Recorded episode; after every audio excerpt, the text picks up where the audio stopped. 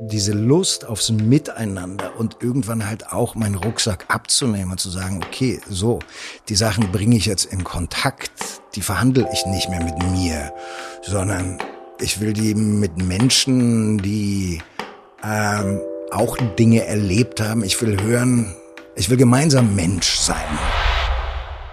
Das ist mir eigentlich im Moment seines Todes so klar wie noch nie geworden. Damals schon? Ja. Dass ich ihn gehasst habe und ins Heim wollte und im gleichen Moment natürlich wusste, dass ich ihn nicht hasse, dass ein Teil von mir ihn hasst für gewisse Teile seiner Persönlichkeit und ich hilflos auf die Tür eingeschlagen habe, die Tränen wie Bäche mein Gesicht runtergelaufen sind, als ich erfahren habe, dass, dass mein Vater ähm, gegangen ist. Manchen Menschen kann man diese Frage stellen. Ich glaube, dir kann man sie stellen. Was ist der Sinn des Lebens? Was ist der Sinn des Lebens? Das ist nicht an mir, das in den Mund nehmen zu können. Ich glaube, ich glaube, der Sinn des Lebens ist es,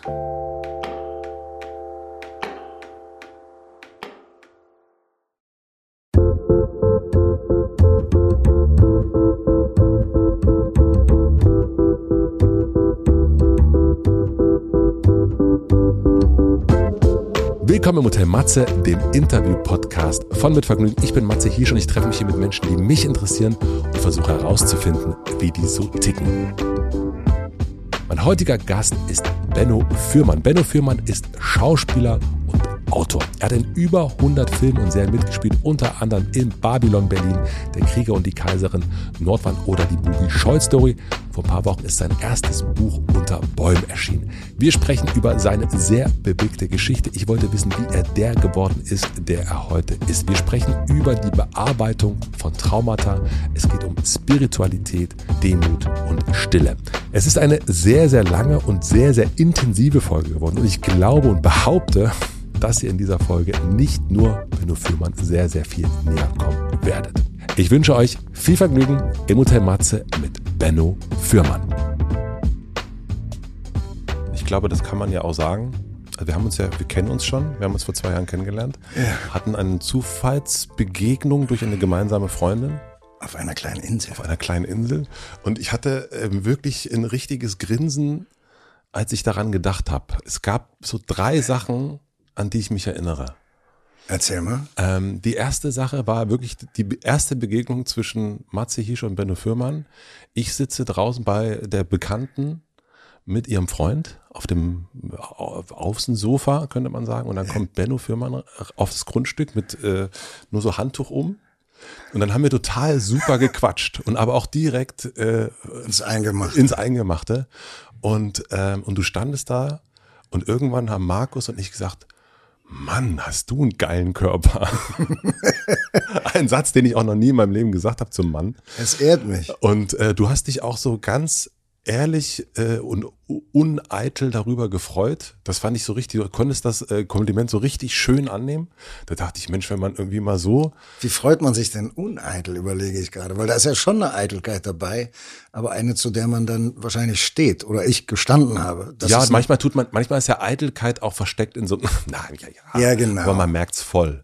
ich habe es angenommen. Ja, genau. Du hast es richtig schön angenommen und hast dich auch gefreut darüber, dass wir beide da so begeistert von waren. Ich habe weiterhin auf die Frau gewartet, dass sie auch was dazu sagt. Sie schwieg weiterhin. Und dann erinnere ich mich noch an zwei weitere Sachen. Äh, wir saßen dann nachts irgendwann am Lagerfeuer.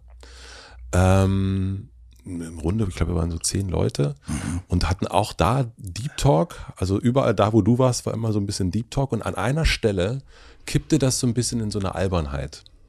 Und dann sagtest du, und das, wär- das habe ich mir in mein Tagebuch geschrieben, wir können uns jetzt entscheiden, ob wir albern weiterreden wollen oder ob wir noch eine Runde, noch eine, äh, noch eine, äh, ob wir weiter nach unten gehen, noch, noch ein bisschen tiefer reden.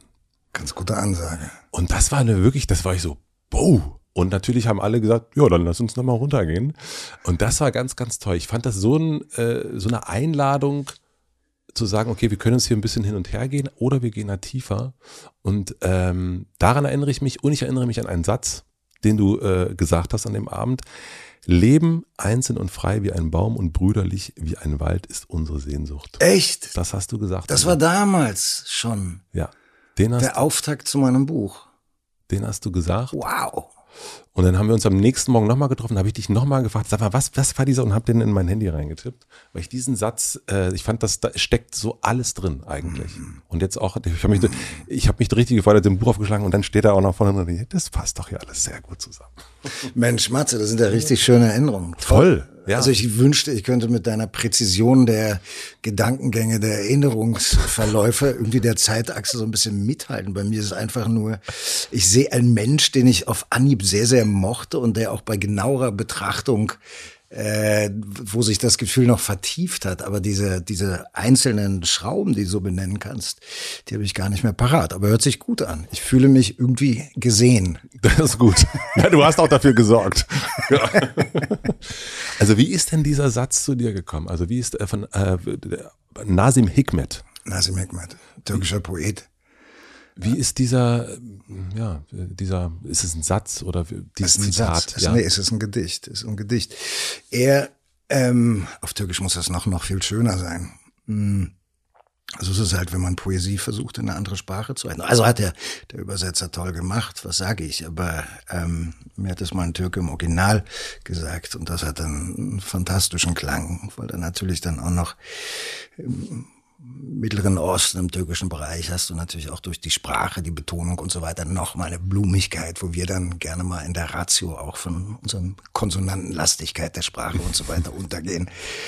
Ähm, und der hing bei uns tatsächlich immer im Flur. Hm, Ich bin ja mit acht, nee, mit sieben zu meinem Vater gezogen. Und da hing der über dem Telefon. Und den fand ich als Kind schon, obwohl ich da wahrscheinlich nicht weiter gedacht hat, als, äh, als den Sinngehalt aufzunehmen und irgendwie eine Resonanz in mir zu spüren und denke, ja, ja, ja. Irgendwie war der in seiner Schönheit, selbst für einen Jungen, sehr eingängig. Und als mein Vater dann später gestorben ist, habe ich wenig Sachen übernommen von ihm, außer unser Familienwappen, der Führmann. Dann gibt's eine Standuhr, also so eine, wie nennt man, also so eine Uhr, die steht jetzt nicht so ein langes Rechteck, sondern eine, die du auf die Kommode stellst. Ne? So eine sehr, sehr schöne Uhr aus Porzellan und Blattgold. Ähm, eine, eine Leselampe und einen, einen Knochen, wo mich jeder fragt, ich weiß nicht, dieser Knochen hat's mir angetan, das ist ein Knochen von 40 Zentimetern, 35 Zentimeter. In meinem Kopf ist das ein, ein Rinderknochen, weil ansonsten, oder vielleicht ein Pferdeknochen. Und halt dieses kleine Zitat. Das hast du mitgenommen, das hast Das du habe ich aufgehoben. das habe ich aufgenommen, das war mir wichtig. Und das hängt jetzt bei mir an der Wand, in meinem Flur. Und das war immer für dich präsent? Das ist eine gute Frage. Ab wann ist etwas präsent? Manche Sachen gehören so dazu, dass du sie gar nicht mehr wahrnimmst, bis sie dann irgendwann fehlen. Dann merkst du, wie präsent sie waren. Also ich äh, zum Thema, äh, du hast einen schönen Körper. Ich habe irgendwann mal angefangen mit einem Personal Trainer zweimal die Woche zu trainieren, weil ich gemerkt habe, dass effektives Training das beste Training ist. Und wenn du da gezielt gewisse Dinge angehst, dann äh, reichen die auch die zweimal. Und dieser Mann hat sich dann am Alexanderplatz mit Tabletten und äh, einer Wodkapulle verabschiedet mit Mitte 30. Und ich, Der Personal Trainer? sein Hund hat dann zwei Tage gebellt und irgendwann hat sich sein Mitbewohner getraut reinzugehen. Und da war Nick ähm, zwei Tage schon tot. Und in dem Moment erst habe ich realisiert, wie wichtig der für mich war. Der war so ein Teil von meinem Alltag, den ich gar nicht mitbekommen habe. Der hat dazugehört. Ich habe mir keine großen Gedanken gemacht. Es waren mal banale Gespräche, mal irgendwie haben wir geflaxt, mal war ein bisschen Deep Talk, aber in erster Linie war der er derjenige, der in mein Trainingsprinzip eine Struktur reinbrachte. Und als diese als dieser Mensch dann weg war, ich habe geweint, geweint, geweint, weil diese Lücke ähm, so evident war, die mir vorher überhaupt nicht bewusst war. Und so ist es wahrscheinlich mit vielen Dingen, dass wir erst, wenn die weg sind, mitkriegen, was sie uns eigentlich bedeuten. Hm. Ich habe ja so für unser Gespräch gedacht, also mein Ziel, als wir haben uns ausgetauscht und ich dachte, ich will eigentlich erfahren, du warst, als wir uns da vor zwei Jahren getroffen haben, 49, glaube ich. Ja. Wie ist jemand so, wie kann jemand so werden? Also so, so dastehen und äh, so, so mit sich scheinbar gut sein. Ähm, dieses Zitat mhm. ist ja im Grunde Autonomie und Zugehörigkeit. Und ich glaube, yes. das ist ja das, eigentlich das große Lebensthema. Total. Wo stehst du jetzt gerade? Bist, versuchst du in der Mitte zu sein? Versuchst du eher ein Wald zu sein, ein Baum zu sein? Ich fühle mich gerade leider eher als Baum mm, mit einer riesen Sehnsucht nach Wald in meiner Brust und ähm, den Satz weiter aufgedröselt, kannst du auch sagen, der Lebensweg ist der zwischen einer Sehnsucht nach äußerstem Selbstausdruck, radikaler Selbstannahme und das ähm, Jung hat das mal gesagt, ein Leben, was nicht dem ganz spezifischen eigenen inneren Gesetz äh, folgt äh, und nach dessen Ausdruck strebt, natürlich im sozialverträglichen Sinne, ist kein gelebtes Leben. Mhm. Also du hast einerseits diese Komponente und auf der anderen Seite leben wir auch in der ständigen Angst, äh, von der Gesellschaft ausgeschlossen zu werden. Also als Stammesverhalten weißt du irgendwann an irgendeinem Punkt in der Evolution, ich bin nicht Matze und Matze weiß, ich muss nicht versuchen, so wie Benno zu sein, weil die Rolle ist schon vergeben und die Matze-Rolle ist auch schon vergeben. Und mein Lebensweg empfinde ich ja als, äh, und so empfinde ich den Lebensweg allgemein, als das, was Jung gesagt hat, dass wir mit uns selber wirklich ähm, authentisch umgehen und unser Geschenk, unsere Farbe in die Welt zu bringen, weil die anderen Farben sind schon angerührt. Und das Ganze beißt sich natürlich immer wieder, wenn wir das Gefühl haben, dass wir unsere Individualisierung äh, übertreiben, wenn wir zu egozentrisch sind, wenn wir mehr Licht nehmen, dann fehlt den anderen vielleicht Licht. Also ich hatte immer was sehr äh, Expressives. Ähm, mich hast du in der Regel mitbekommen, wenn ich reingekommen bin. Das hat mich aber auch oft ähm, verunsichert, weil ich gemerkt habe, dass sich Leute natürlich an mir reiben Mhm. Wer ist denn der Typ? Was macht denn der hier für Welle? Wer ist der Typ? Äh, warum stellt er sich einfach mitten in den Raum? Mhm. Äh, wir waren hier zuerst und so weiter und so fort. Jetzt bin das nicht ausschließlich ich, sondern manchmal stehe ich natürlich auch am Rand. Ich habe aber selbst, wenn ich am Rand stand, äh, frustrierend festgestellt, dass Leute sagen, Benno, du musst nichts sagen, um intensiv zu sein, weil ich gesagt habe, was soll ich denn machen? Ich versuche schon hier in die zweite Reihe zu sein, um nicht der Typ im Rampenlicht permanent zu sein. Der will ich ja gar nicht sein. Aber dann irgendwann anzunehmen, diesen Teil gibt's von dir, und damit dann so umzugehen, dass es für dich und für die anderen erträglich ist, das ist natürlich auch meine tägliche Jonglage, ähm, weil ich äh, nicht die Rampensau sein möchte, sondern weil ich äh, auch meine zarten Seiten gesehen, meine ruhigen Seiten, meine, äh, ich möchte nicht der laute Typ sein, der bin ich aber manchmal. Und die Angst, die damit einhergeht, ist ja die Angst, aus der Gruppe ausgeschlossen zu werden. Du bist raus. Das ist, glaube ich, die Urangst von den meisten mhm. Menschen. Das wirklich alleine zu sein, ist, glaube ich, keine erstrebenswerte ähm, Gemütszustand, keine Gefühlslage, die man sich erwünscht. Genau. Und gerade fühle ich mich aber eher als Baum, weil ich, äh, und da schreibe ich ja auch in meinem Buch drüber, ich es anspruchsvoll finde, in diesen Zeiten nicht hier und da verzweifelt zu sein.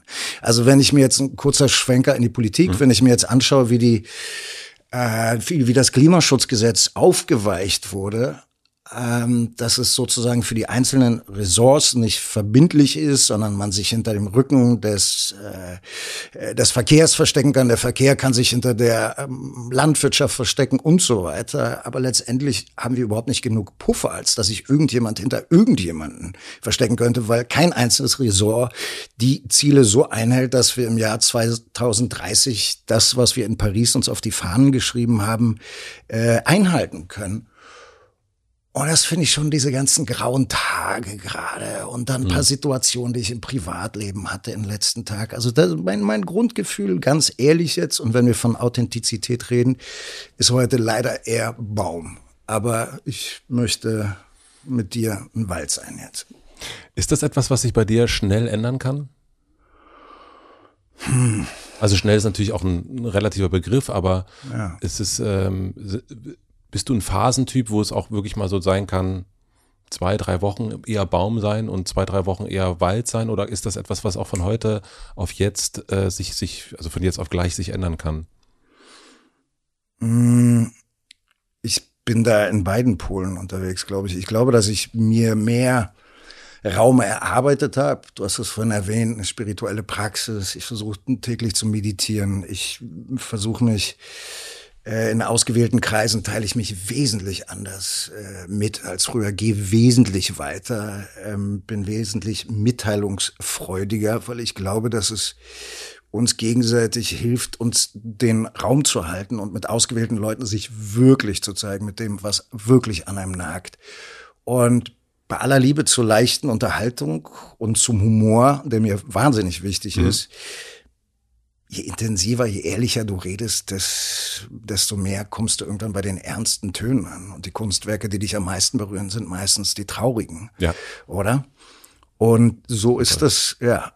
Und so ist das dann auch ähm, bei mir, dass ich glaube, dass ich da mehr Raum zur Verfügung habe in mir aber das heißt nicht gleichzeitig, dass es weniger wehtut, dass es mir weniger macht, dass ich weniger Weltschmerz hier und da empfinde, sondern ich glaube, ich habe mehr Raum, wenn ich jetzt traurig bin, über meine Trauer hinaus, fühle aber trotzdem den Schmerz.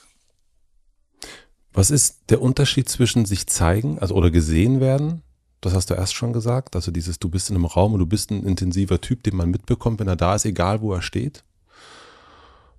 Zu sich mitteilen. Sag nochmal, was ist der Unterschied? Unterschied zwischen äh, gesehen werden, also das Intensive, mhm. den Benno Fürmann sehen, mitkriegen, wenn er da ist, zu ich teile mich mit. Na, das eine ist passiv, das andere ist aktiv. Das äh es gibt einen guten Satz, der von einem spirituellen Lehrer mal als die horizontale Acht bezeichnet wurde. Thomas Hübel heißt er. Mhm. Ich fühle mich, ich fühle dich, ich fühle dich, wie du mich fühlst. Mhm. Das ergibt totalen Sinn. Ja. Und das wäre das Zweite. Also ich krieg nicht nur passiv mit, äh, dass ich jetzt betrachtet werde oder dass ich ähm, etwas mache und tu so, als hätte ich damit nichts zu tun, wenn ich etwas mit dir mache, sondern ich verstehe, dass ich genauso wie du ein Teil der Energie in diesem Raum bin. Und ich muss nicht laut sein, um die Frequenz hier drinnen zu verändern. Ähm, und damit kommt eine gewisse Sensibilität, also eine gewisse Verantwortung äh, geht damit einher ähm, als ich das näher an mich rangelassen habe, aber diese Art des Miteinander im Raum sein äh, wird es auch nicht weniger laut, sondern im Grunde genommen ist das ja ein Wahnsinn, diese ja. Veranstaltung. Also acht Milliarden Menschen mit ihren Befindlichkeiten. Es ist, äh, es ist eigentlich ein Irrsinn, was in einem Raum los ist, wenn du wirklich mhm. hörst. Oder so wie Rumi mal gesagt hat, wenn jeder alles von dem anderen wüsste, es gibt keinen Hass mehr und keinen Neid, weil jeder trägt einfach einen riesen Rucksack. Der eine ist ein bisschen kleiner vielleicht, aber letztendlich haben wir alle äh, genug auf dem Teller, glaube ich. Und dann ist das Ding multipliziert in Milliardenhöhe. Wann hast du gemerkt, dass du dieses Raumklima beeinflusst? Ich glaube immer schon. Auch schon als Kind? Ja, ich meine, ähm,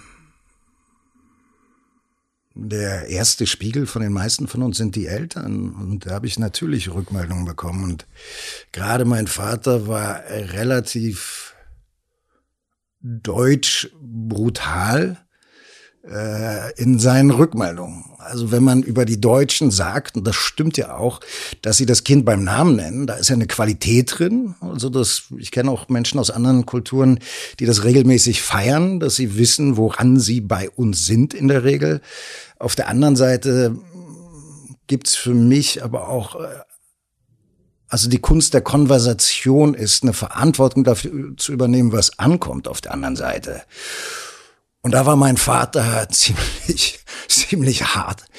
Äh, und insofern wusste ich da sehr schnell, äh, wenn er mich scheiße fand auf gut Deutsch. Und ähm, äh, ich habe da mal gesagt, du kritisierst mich wesentlich mehr, als mich zu loben. Und dann äh, habe ich zur Antwort bekommen, dann musst du mir aber auch mehr Grund dafür kriegen. äh, mehr geben. Und jetzt habe ich gleichzeitig, ich will jetzt hier, äh, mein Vater war, das waren jetzt so die schlechten Momente. Und ich muss jetzt nicht dazu sagen, dass ich ihn sehr, sehr liebe und schätze für all das, was er mir darüber hinaus hat angedeihen lassen. Aber ja, zum Thema Spiegel war da ein sehr klarer äh, Kante bei uns zu Hause. Auf eine Art und Weise, die ich mir im Nachhinein Bezug auf meine Tochter, die ich sensibler gestalten wollte. Also ich kenne das auch, ich bin auch Sohn sehr deutscher Eltern mhm. und es hat mich sehr sensibel gemacht für Räume. Mhm. Also zu mhm. merken, oh, wie ist die Stimmung, äh, wie muss ich vielleicht sein, damit das irgendwie nicht kippt oder mhm. vielleicht auch Stimmung hochhalten, damit nicht irgendwie was doof äh, ist. Kennst du das? Also hast du als Kind schon Verantwortung übernommen für etwas, was eigentlich gar nicht, ja. was dir eigentlich die Älteren hätten abnehmen ja. sollen. Ne? Mhm. Das kennst du auch, diesen äh, lesen, zu wissen, okay, wie ist der Vater jetzt drauf? Du hast schon erzählt, dass deine Mutter früh verstorben ist. Mhm. Ähm, und zu merken, ist er heute streng oder vielleicht noch strenger oder noch deutscher, jetzt um in diesem Bild zu bleiben? Ja, da war so ein Lesen, aber da war gleichzeitig, glaube ich, aber auch so ein akuter Drang oder jeder hat ja seinen, seinen Umgang ähm, damit umzugehen. Also du hast gesagt, du bist dann eher feinfühlig und, und versuchst zu nivellieren und auszutarieren. Und ich glaube, ich bin weiter nach vorne gegangen. Das liegt da einfach in meinem Temperament. Auch wenn ich wieder aufs Maul bekommen habe, war dann irgendwie trotzdem aber, hey, ich bin's doch so. Äh, mhm. Lass uns doch reden. Ähm, das kriegen wir doch hin. Irgendwie war da. Das war von dir aus sozusagen. Das war von mir aus so, das, dieses Grundgefühl. Also ich glaube, da war äh, trotzdem irgendwie so eine, so eine Connection, so eine Beziehung, so eine gewisse Unschuld. Äh, ich bin jetzt geplättet, aber ähm, das äh, ist nicht das Ende der Fahnenstange. Und das meine ich jetzt gar nicht als Stehaufkämpfer, sondern eher im Gegenteil, also auch meine Gefühle weiter anbieten. Ähm, das heißt, du bist wahrscheinlich sehr geübt darin, auch Konflikte auszutragen, kann ich mir vorstellen. Wird mir gespiegelt von, von meiner Umgebung, dass ich anscheinend ganz gut darin bin, ähm, Sachen zu benennen. Ich versuche damit verantwortungsvoll umzugehen, aber ich glaube, ich bin in dem Kontext dann auch wahrscheinlich eher Deutsch als Englisch, wo mhm. durch die Blume mit äh, 10.000 Adverbien das sehr, sehr schön gesagt wird. Mhm. Ähm, aber es kostet mich was. Also es ist jetzt auch nicht was, was ich so aus dem Ärmel schüttel. Jemand etwas zu sagen, was nicht nur nett ist, davor scheue ich mich eigentlich sehr. Aber gleichzeitig, weiß ich nicht, empfinde ich es, glaube ich, als meine Verantwortung für den Raum, dass ich sage, guck mal, das und das nehme ich wahr. Ich wollte es mal auf den Tisch packen, zur Disposition stellen. Mhm. Ich habe immer das Gefühl, am leichtesten fällt mir, wahrscheinlich wie den meisten Menschen, entweder voll nett zu sein, alles ist Harmonie, oder du kriegst mich so weit, dass ich richtig sauer bin, wo ich dann nicht mehr drüber nachdenke, wie kommt das jetzt an, sondern dann baller ich auch los, weil es mir dann scheißegal ist. Mhm. Weil du trampelst auf meinen Gefühlen rum, jetzt äh, äh, spiele ich auf deinen Gefühlen auch Violine. Und mhm. diesen Punkt will ich halt vermeiden. Und ich will vermeiden, wenn man Sachen zu lange mit sich rumträgt, das kennen wir auch, dann werden die oft zu hart und irgendwann werden die nicht mehr flexibel. Und dieser alte deutsche Spruch, man soll das Eisen schmieden, solange es mhm. heiß ist, oh. der macht in dem Kontext aber auch wirklich Sinn. Also ja. ich habe keinen Bock zu verhärten. Menschen, die mir wichtig sind, äh, da möchte ich, dass es warm bleibt. Und wenn ich merke, da kraucht was in mich rein, dann möchte ich es rausholen, zwischen uns stellen, damit es nicht in mir eine Form an annimmt, die, die dann irgendwann so nicht mehr flexibel und nicht mehr, nicht mehr warm ist, annimmt. Wie kann ich mir diese Jugend in Kreuzberg vorstellen? Damals, das ist in den 70ern gewesen, Yorkstraße, Hermannplatz, Mulakstraße, glaube ich, hast du noch gewohnt? Nee, Mulak war, das ist mit. Ähm, Nee, nee, was die? Mauer schon, Muskau. Muskau, ja. Wie, wie, wenn wir jetzt so das so ein bisschen angucken, ich meine, das ist, ist ja ein paar, sind ja ein paar Jahre her jetzt, ähm, Jahrzehnte könnte man sagen. Ist das, hast du da so eine Art Heimatgefühl, wenn du da bist? Also mein Dorf hat sich ja nicht verändert. Wenn ich nach Hause komme, sieht alles exakt so aus wie damals. Wo ist denn dein Dorf? äh, Brandenburg, Südbrandenburg an der Grenze zu Sachsen. Das ist alles gleich. Und da ist ja gefühlt sehr Alles viel anders. anders. Ja. klar. Also meine Wohnung, da fahre ich natürlich immer langsamer und schaue zu meinem Zimmer in der ersten, im ersten Stock, Muskauer Straße 35 oder in der Yorkstraße 81, schaue ich dann auch zum vierten Stock. Ich war irgendwann mal bei einem Maler zum Essen eingeladen und der hat mir dann seine Adresse gegeben. Ich so, nein, wo wohnst du? Yorkstraße. Ich so, welche Nummer? 81. Da wurde mir heiß und kalt. Und dann war ein Baugerüst an der Yorkstraße 81. Das ist die Ecke zwischen Großbärenstraße und Mehringdamm. Und ich bin nach dem Essen aus dem Wohnzimmerfenster gestiegen, aufs Baugerüst und rübergelaufen, vorsichtig um die Ecke schmulend, ob da nicht irgendwie jetzt jemand gerade intime Dinge oder denkt, ich bin ein Einbrecher oder so. Und ich habe in mein altes Zimmer geschaut und es war das Schlafzimmer und ich konnte frei sehen, äh, 30 Jahre später in den Raum meiner Kindheit. Ein irrer Zufall, oder? Also ich Wow. saß durch eine Wand getrennt im Zimmer meiner Kindheit. Und war das die Wohnung, wo du mit deinem Vater gelebt hast? Mit meiner Mutter. Mit deiner Mutter. Also Genau. die, die, die, wo ihr zwischen fünf und sieben gewohnt hast. Ja. Wo ich, nee, wo ich zwischen 0 und 7 gewohnt habe. Dann bin ich zu meinem Vater, Kopussadam. Und Dann habe ich Ah. im Kopussadam äh, gegenüber vom Zickenplatz äh, gewohnt, bis ich zwölf war. Und dann ging es von zwölf bis 18, 19. Dann war ich auf dem Internat. Danach bin ich In Bonn. um die Häuser gezogen, genau. Äh, da war ich in der Moskau. Und ja, ich meine, die Gebäude sehen eigentlich noch genauso aus, aber das Ganze drumherum, ich meine, du hast jetzt Englisch, Spanisch und äh, trinkst äh, andere Getränke. Es ist irgendwie wesentlich. Kreuzberg war ja damals auch piefiger, also es ist wesentlich weltoffener geworden. Also damals waren, wobei das ist immer noch geblieben, dass, dass ich Kreuzberg kenne, die primär an Kreuzberg unterwegs sind. Ne? Dafür ist Berlin einfach zu groß. Du hast diese ganzen kleinen Mikrokosmen und ein Prenzlberger bleibt dann in Prenzlberg, jemand in Mitte, der ist dann primär in Mitte unterwegs. Das ist eigentlich schon noch so, aber es ist, es ist atmet eine ganz andere Luft, es hat sich verjüngt. Ähm, der Ausländeranteil, wie man früher gesagt hat, der ist irgendwie jetzt anders durchsetzt. Früher waren es halt Türken, dann kamen in den 90ern irgendwann Araber dazu und die Ex-Jugoslawen und Griechen und Italiener, die, die waren so am Rande auch mit dabei. Und das ganze Ding ist natürlich wesentlich äh, offen, weniger offensichtlich, weil du die äh, Migrationshintergründe jetzt nicht mehr erkennst, dadurch, dass jeder einfach irgendwie modern gekleidet ist und nicht mehr so viel Tradition mit sich rumträgt, wie es, wie es früher war. Also ich bin mit meinem besten Freund dann und seiner ganzen Familie äh, türkische Aleviten dann wirklich mit einem Dreier BMW und einem Strich Achter, einem olivgrünen Mercedes und Waschmaschine auf dem Dach. Als ich, äh, ich glaube, 13 war, sind wir durch Bulgarien in die Türkei gefahren und haben Geschenke für die Familie mitgebracht und so weiter. Das waren halt richtig noch das war erste Einwandergeneration. Also es war ein anderes Grundgefühl. So, da waren die schönen Plastikbezüge über der Couch, weil die Couch war etwas Wertvolles. Die sollte lange halten. Und, Stimmt, das kenne ich auch noch von Reisen in die Türkei. ne? Ja.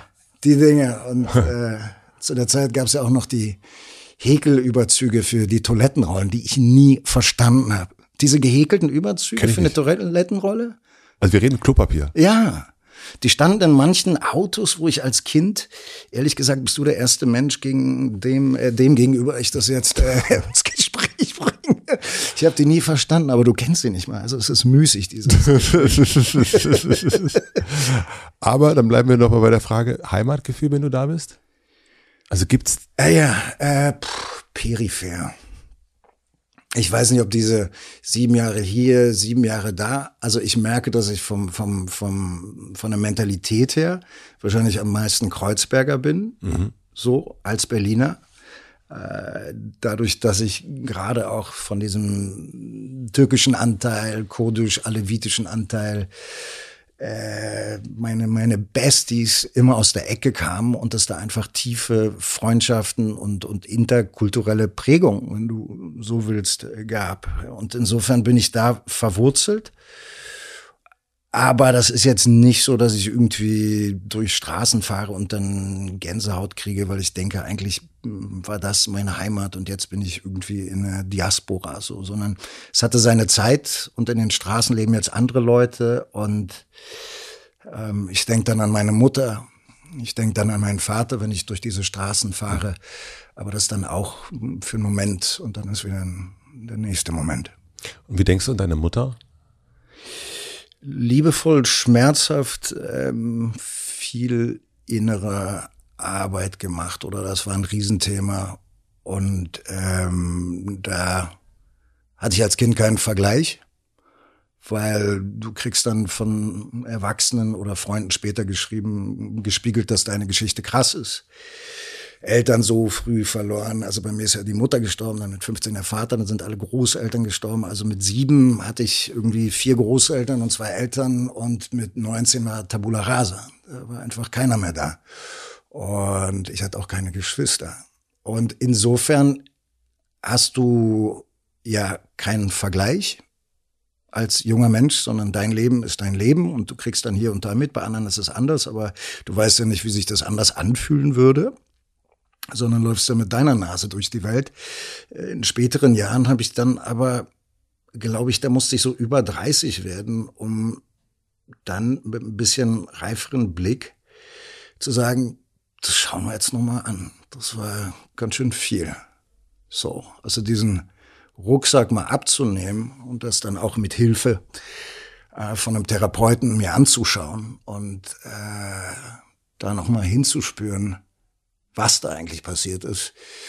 Das war dann der zweite Nachgang oder der im Nachgang einfach nochmal eine andere Konfrontation auch mit, mit Schmerz, der in jungen Jahren natürlich äh, äh, zu viel ist für so, ein, für so ein junges System. Das heißt, du, du schützt dich ja als Junge und kannst das nicht alles gleich verarbeiten. Und ich finde das dann schon meine Verantwortung. Ich finde das auch die Verantwortung von, von uns allen, wenn wir die Möglichkeit haben, ähm, uns das zu, zu gönnen, dass wir ein bisschen anschauen und eine Verantwortung für uns selber übernehmen, was, was so wirklich los ist bei uns.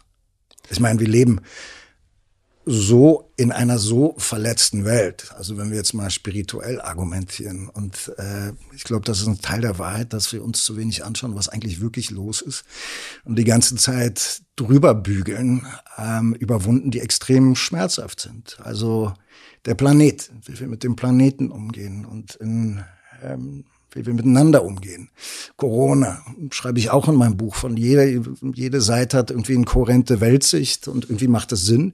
Schau es aus der anderen Seite, macht es auch Sinn. Aber die anderen sind halt immer die Idioten. Darunter liegt aber eigentlich die Sehnsucht nach Verbindung. Und das ist nach der Wald. Mensch. Nach Wald, ja. genau. Also wir, wir schreien uns als Bäume an und eigentlich wollen wir Wald sein. Und da, genau, da ähm, wünsche ich mir also ich habe keine Lust, in einer Welt zu leben, wo äh, in, einer, in einer verletzten Welt ist das Irre normal. Aber das Irre ist nicht normal. Es ist verletzt. Du hast in deinem Buch geschrieben, du hast das sehr eingegrenzt ähm, und deswegen frage ich das vorsichtig. Du hast äh, geschrieben, dass deine Mutter sich entschieden hat, aus dem Leben zu scheiden. Mhm. Ähm, weißt du, was der Grund ist? Also warum sie, was die Entscheidung? Ja, ähm, ich komme jetzt jedoch an, an einen Punkt, wo ich bei aller Liebe zur Authentizität ähm, nicht noch persönlicher werden mhm. möchte. Verstehe ich. Ja. Vollkommen. Deswegen habe ich auch äh, das. Ich weiß, du genau. hast all good. Du hast ja. ganz vorsichtig gefragt und das ist eine legitime Frage. Es geht mir jetzt in diesem Rahmen aber zu weit. Verstehe ich. Mhm. Ähm, kommen wir zu deinem Vater. Probier ich mal durch die nächste Tür. Versuch ich mal durch die nächste. Ja, Eintritt zu verschaffen. Versuch ich mal da. Mal gucken, was, was da passiert. Ähm, es ist einfach Themen, die sind Themen. Ne? Ähm, du hast in deinem Buch geschrieben, es prägt die Kindheitserinnerung durchaus, dass ich oft das Gefühl hatte, dass mit mir etwas grundsätzlich falsch war, dass ich teilweise nur aufgrund von Nachsichtigkeit geduldet wurde. Das hast du über, du bist ja dann zu deinem Vater gezogen. Ähm, wie hat sich das gezeigt? Dieses geduldet. Es hört sich schon. Ja. Mm. Naja, Wasser fließt ja den Berg runter. Ich finde, es ist unsere Aufgabe, als Eltern Liebe zu geben und nachsichtig zu sein und natürlich auch unseren Kindern gut und falsch und einen gewissen Wertekatalog angedeihen zu lassen. Was auch immer richtig und falsch ist, kann man natürlich diskutieren und meine Tochter hat mich, weiß Gott, äh, da herausgefordert, wenn ich gesagt habe, äh, ich möchte, dass dieser Becher hier steht und sie irgendwann ein gewisses Alter hat. Ist, wieso? Ich so, weil der, weil ich die Miete zahle. Ich so, warte mal, das ist kein valides Argument, weil der immer da stand. Hört sich auch scheiße an. Also es ist toll, wenn ein Kinder herausfordern, aber auch total anstrengend. Am Ende des Tages haben wir aber eine Verantwortung dafür, dass... Hast den Becher festgetaggert? Nein, Entschuldigung. Nee, ich habe ihn dann wandern lassen. Und das fand ich gut, dass sie mich gechallenged hat. Und ich selber angefangen habe zu stottern in Bezug auf äh, gewisse Prinzipien, die sie hinterfragt hat. Das ist ja total gesund und halt auch anstrengend. Aber zu mir und meinem Vater, ähm, er hat mir starke Werte gegeben. Mein Vater war ein sehr politisch denkender, sehr äh, moralisch äh, verhafteter Mensch. Ähm, das hat mir eine gewisse, das hat mir eine große Orientierung gegeben. Mein Vater war jetzt aber nicht der Meister darin, die Weichheit seines Herzens zu kultivieren und äh, möglichst schnell einen Raum der Liebe anzubieten, wenn das Gewitter vorbei ist.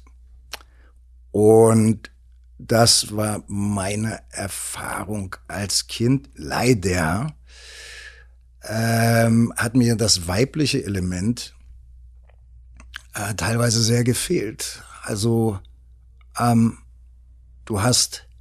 Die Oma konnte es nicht geben? Nur die Oma war halt weg. Die war halt irgendwie am anderen Ende von Berlin. Die Oma mhm. habe ich dann teilweise jedes zweite Wochenende und so. Fand ich auch toll, weil sie war dann meine Agentin. Sie hat dann ihren einzigen Sohn gesagt, du, das ist ein Junge, was erwartest du denn von dem? Es ist zu viel. Mach mal locker. Das fand ich super. Und dann irgendwie habe ich da Kinderschokolade bekommen und die hat mir den Rücken gekrault und ich durfte Tatort gucken und Aktenzeichen XY und so weiter. Mhm. Ähm, aber in den akuten Dingern, wenn mein Vater hochgegangen ist in den Streitigkeiten, da war ich natürlich alleine. Der Hoheitsdeutung meines Vaters ausgesetzt. Und mein Vater, der war Lehrer, der wusste Dinge, der wusste eigentlich alles, so kam es mir als Kind vor. Und der hat halt gesagt, wo es lang geht. Und da war nicht groß mit diskutieren, sondern das war dann halt so. Und da habe ich drunter gelitten. Ich habe drunter gelitten, dass ich mh, mm, dass wir dann nicht schneller wieder in eine, in eine Zweisamkeit gekommen sind, sondern dass es dann teilweise Tage kalt blieb zu Hause. Und ähm, ja, das war so eine nicht so schöne Teil äh, der, der emotionalen Wahrheit meiner, meiner, meiner Kindheit. So. Und, ja. Ich gehe mal ganz kurz rein. Mit deinem Blick, den du jetzt hast, mit deiner Erfahrung, auch als Vater, auch mit der inneren Arbeit, kannst du nachvollziehen, woher diese Kälte kam? Ja, ich glaube. Also im Verständnis, wirklich nicht in, einem, in einer Abwertung oder so, sondern einfach nee, nee, so. Ich glaube, dass mein Vater am Ende des Tages äh, auch einsam war und frustriert war und an unserem Verhältnis gelitten hat. Es wurde ja nicht besser, als ich älter wurde. Äh, du warst auch mal in der Pubertät. Also da neigen wir ja nicht dazu, den Eltern noch einen Teppich auszurollen, zu sagen, ey, was ich dir immer schon mal sagen wollte, ich finde alles richtig toll. toll. an dir, genau. Ähm, und das war einfach, äh, ich glaube, auch für ihn sehr schmerzhaft. Und er hat sich zurückgezogen in seine Welt. Ich habe mich zurückgezogen, beziehungsweise wollte raus in die andere Welt, möglichst weit weg von ihm. Äh, ich wollte ins Heim und er hat dann. Du wolltest ins Heim? Ich wollte ins Heim, ja. Und er hat dann nur äh, ungläubig gelacht. Und äh, aber gleichzeitig habe ich gesehen, dass ich habe ihn erwischt. Das macht was mit ihm. Und ähm, es ging jetzt nicht mir um eine gezielte äh, Verletzung, aber es ging um, um, um, um, den, um meine Autonomie. Und äh, im Idealfall nicht zeigen, dass ich, dass ich jetzt auch noch weine ähm, und ihm den Gefallen tue. Das hat natürlich oft nicht geklappt. Aber so diese in, in ähm, einen Raum wiederherstellen, äh, das hat er, glaube ich, aus seiner eigenen Einsamkeit nicht hergeschafft. Man muss auch der Fairness halber sagen, und während wir jetzt so reden, habe ich auch die ganze Zeit ein schlechtes Gewissen, weil ich will nicht schlecht über meinen Vater reden. Ich glaube, ich rede bloß, aber äh, aus dem Persönlichen möchte ich ins Universelle kommen, weil ich glaube, das sind Themen, die uns alle angehen. Ne? Und gerade Väter sind dann hier und da ein anderer Stempel. Jetzt kannst du sagen, äh, in dieser ganzen Gender-Diskussion, dass das irgendwie was sind, was sind da Polaritäten und was sind gesellschaftliche Doktrine. Aber mein Vater war im Sinne, äh, der war einfach ein, ein Patriarch, der ist 43 geboren. Das kann man sich heute halt auch nicht mehr vorstellen, was das heißt für ein Baby äh, in Berlin 1943, wo die Bomben einschlagen, wo nichts ist mit Sicherheit, also wo du mit ein paar Monaten schon Trauma weg hast und deine Mutter garantiert weint und und hysterisch ist und äh, nicht genug Milch hat, die ausgebombt wurden. Ich glaube, meine Großeltern wurden dreimal ausgebombt. Also so ein Ding sitzt dann auch anders im Gebälk. Die Jahre danach, die Nachkriegszeit, das äh, nicht die, nicht vorhanden von irgendeiner Sicherheit. Ich glaube, das sind Sachen, da sind wir, da bin ich anders geschützt, anders grundversorgt aufgewachsen. Und meine Tochter ist noch mal anders gehalten aufgewachsen, wo sie dann viel früher gehört wird mit dem, was sie in die Welt bringen will und was sie ausdrücken möchte und was ihre Befindlichkeiten sind. So, das ist ja auch eine evolutionäre Entwicklung mhm. gesellschaftlich. Und da stand mein Vater, der kam aus einer ganz anderen Welt. Der hat Sachen versucht besser zu machen bei mir als bei seinen Eltern. Der hat noch richtig den Arsch versohlt bekommen. Meine Mutter war, äh, meine Oma war zu mir die Liebste, aber mein Vater hat noch mit dem Rohrstock den Arsch versohlt mhm. bekommen. Und jetzt ist er hier, der Typ aus seiner Sicht, Bösewicht, der seinen Sohn nicht schlagen will, bis auf die ein, zwei Mal, wo die Hand so leicht ausgerutscht ist. Und sein Sohn zeigt ihm den Finger und respektiert ihn nicht. Also das kannst du ja auch so erzählen, die Geschichte. Deshalb ist das immer so ein bisschen äh, schwierig, wie wir über unsere Eltern reden, aber man kann nicht permanent, um über irgendwas zu reden, alle beteiligten Menschen an den Tisch bringen, sonst könnten wir überhaupt nicht mehr über irgendwas reden. Deinem Fall noch ein bisschen schwieriger. Noch ein bisschen schwieriger, ja. Du hast es erst schon gesagt, für ein Kind, ein Kind weiß ja nicht, dass das nicht in Anführungsstrichen normal ist, was ich da erlebe. Es, es gibt, ist ja erstmal so ein, ein Zustand, ich bin hier in dem Zustand und merke erst ein paar, viel, viele Jahre später, nee, irgendwas ist da doch sehr, sehr speziell.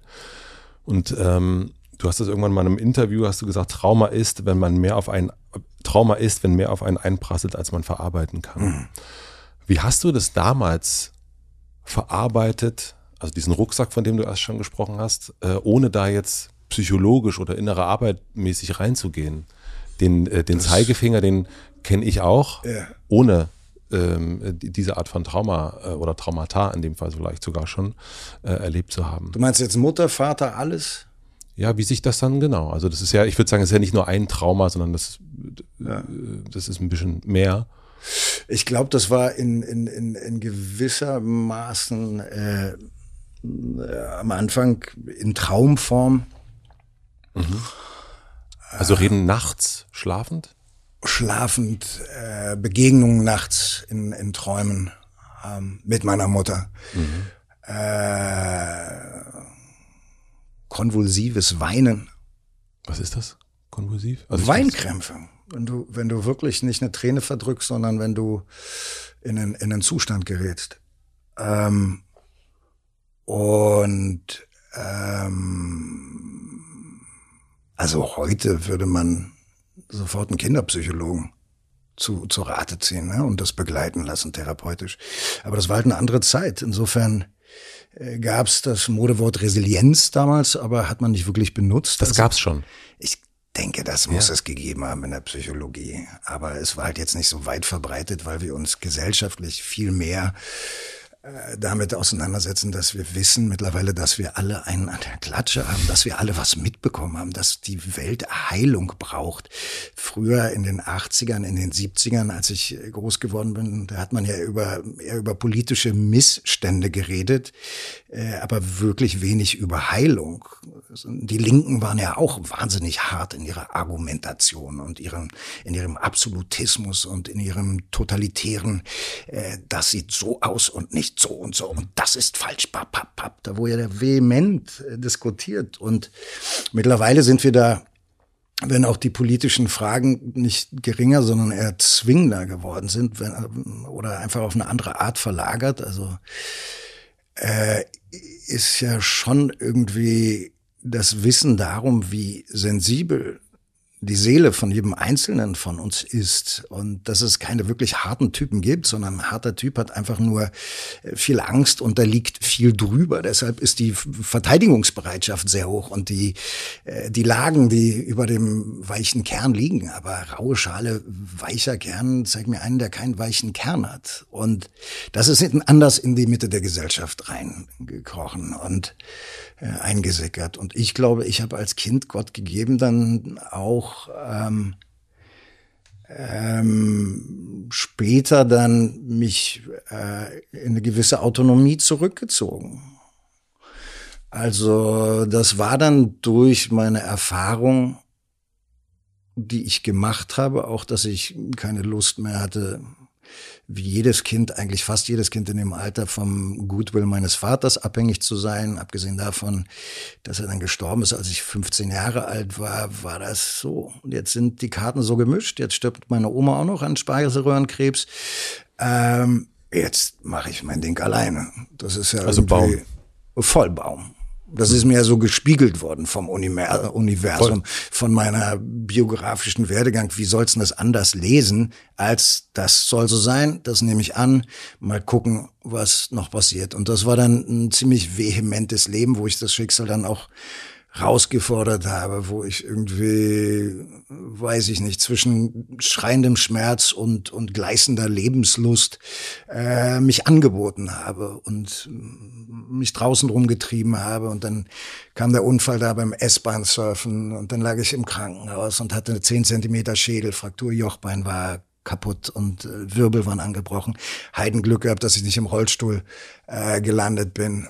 Und so Dinger ging dann peu à peu weiter, bis ich bis ich dann angefangen habe mit der Schauspielerei und da irgendwie so ein, so ein Maß an Ausdruck gefunden habe, wo ich dachte, so, irgendwie will ich ja auch, dass das gesehen wird. Und ich wollte, dass mir zugehört wird. Und ich wollte irgendwie einen, einen Raum haben, wo ich sein konnte mit all dem, was mir in mir genagt hat. So in a nutshell war das so ein bisschen die Kurve des Umgangs ab einem gewissen Alter war es dann auch ähm, mich natürlich als alleine begreifen. Dadurch, dass mir die Karten so gespielt wurden, dadurch, dass ähm, die dann alle weg waren, war dann okay, alles klar so soll es sein, dann soll es jetzt so sein. Und dann war ich halt voll Baum. Und dann habe ich auch auf den Wald natürlich Rücksicht genommen, aber ich habe mich primär um den Baum gekümmert und äh, war jetzt nicht der beziehungsfreudigste und war relativ kompromisslos im Verteidigen meiner Autonomie und wollte ja dann noch weg aus Deutschland und mm, habe dann irgendwie äh, eigentlich immer eher viel, aber wenig langfristige Beziehungen zum weiblichen Geschlecht Geschlecht kultiviert. Also ich bin dann so meiner Wege gegangen. Irgendwie. Also es war ein, äh, das Schicksal sagt, ich habe ja die, die, die Familie ist nicht mehr da, also der Wald und jetzt lebe ich quasi nach dem, was mir vom Universum genau. gespiegelt wird. Und das ist ja natürlich für einen jungen 20-Jährigen, der dann äh, Jack Kerouac on the Road und so weiter mhm. liest, äh, liest, ist ja ein prima Narrativ. Also da ist dann auch sicherlich, äh, du weißt, du bist so ein bisschen anders, du weißt, deine Story war so ein bisschen krasser und das neigt dann natürlich auch dazu, ähm, auch wenn ich dieses Profil jetzt nach außen nicht, also so viel wie ich jetzt dir äh, oder in Interviews in letzter Zeit davon erzähle, so viel habe ich früher gar nicht erzählt. Ähm, Aber ich habe diese Haltung in mir so kultiviert, diese Selbstsicht. Und auf die hatte ich irgendwann keine Lust mehr. Weil keiner von, uns, keiner von uns als Baum ist alleine lebensfähig. Ich habe früher so Sätze gesagt wie, bist alleine geboren, wirst alleine sterben. Ich meine, als wäre irgendjemand alleine, habe ich wirklich gesagt. Als wäre irgendjemand alleine geboren. Keinem von uns wünsche ich, dass er alleine stirbt oder sie. Und insofern ist diese Sehnsucht und, und, und, ähm, diese Lust aufs Miteinander und irgendwann halt auch meinen Rucksack abzunehmen und zu sagen, okay, so, die Sachen bringe ich jetzt in Kontakt, die verhandle ich nicht mehr mit mir, sondern ich will die mit Menschen, die ähm, auch Dinge erlebt haben. Ich will hören, ich will gemeinsam Mensch sein. Ich habe Lust auf einen Austausch. Ein kluger Mann hat mal gesagt, was in Beziehung Thomas Hübel war das auch. Was in Beziehung kaputt gegangen ist, kann nur in Beziehung geheilt werden. Und das finde ich klug. Das entspricht meiner, meinem Jetztstand versus ich mit 20. Also auch, obwohl die Menschen, die damit vielleicht zu tun haben, das müssen jetzt nicht unbedingt die Eltern sein, sondern das kann ja auch eine Ex-Beziehung sein. Das heißt, diese Beziehung in Beziehung klären muss nicht mit den gleichen Personen passieren, oder? Es muss mit Personen passieren. Mit Personen, aber genau. nicht den gleichen. Ja. ja. Es muss in einer Öffnung der Welt gegenüber passieren. Ich glaube, mh, mm, selbst der Mensch im Himalaya, der sich in die Erleuchtung hinein meditiert, wird hier und da von seiner sozialen, emotionalen Intelligenz Defizite haben. Ich glaube dran, dass wir uns gegenseitig behutsam trainieren können und sollten, um ein größeres Miteinander zu kultivieren. Weil was diese Solo-Veranstaltung bringt ja nichts. Das sehen wir ja jetzt. Fliegt uns ja alles um die Ohren. Ich würde gerne ein bisschen über deinen Beruf sprechen wollen. Ja. Wenn es okay ist. Ja, why not? Why not? Es gibt ja auch noch einen Beruf. ähm, du hast dich also eigentlich, so würde ich das äh, richtig gelesen habe, eigentlich wolltest du Journalist werden. Ja. Bist dann aber falsch abgebogen, nein. Bist dann aber abgebogen in die Schauspielerei. Manchmal denke ich das wirklich. Aber äh, ich würde mich, warum wolltest du Journalist werden? Also ähm, weil ich mir so gefallen habe auf dem Gymnasium, da habe ich dann so äh, Spiegel gelesen und die Taz und ich habe mir, glaube ich, so gut gefallen äh, von die Ungerechtigkeiten dieser Welt äh, aufzudecken. Ich glaube, ich habe mich gesehen in irgendeinem Schützengraben irgendeine Schweinerei aufdecken. Und dass die Arschlöcher wieder mal in der Überzahl sind und dass wir da hinschauen müssen. Weil, die da oben, so. Ja, also, ja. klar, mhm. genau. Und ähm, ja, diese, diese, dieses politische Bewusstsein war ja durchaus bei uns zu Hause sehr evident, sehr Dein Vater ist mit dir auf Demos gegangen, genau. das war ganz, ganz wichtig. Ja. Genau. Und dass meine Verantwortung nicht bei mir aufhört, dass es denen, die viel haben, dass es da in der Regel eine, eine äh, gesellschaftliche Ungerechtigkeit gibt, die dazu führt, dass es so eklatant verteilt ist. Der Reichtum, der eigentlich für alle reich sein sollte, das wurde mir in die Wiege gelegt. Und das ist auch gut so. Da bin ich auch sehr, sehr dankbar für.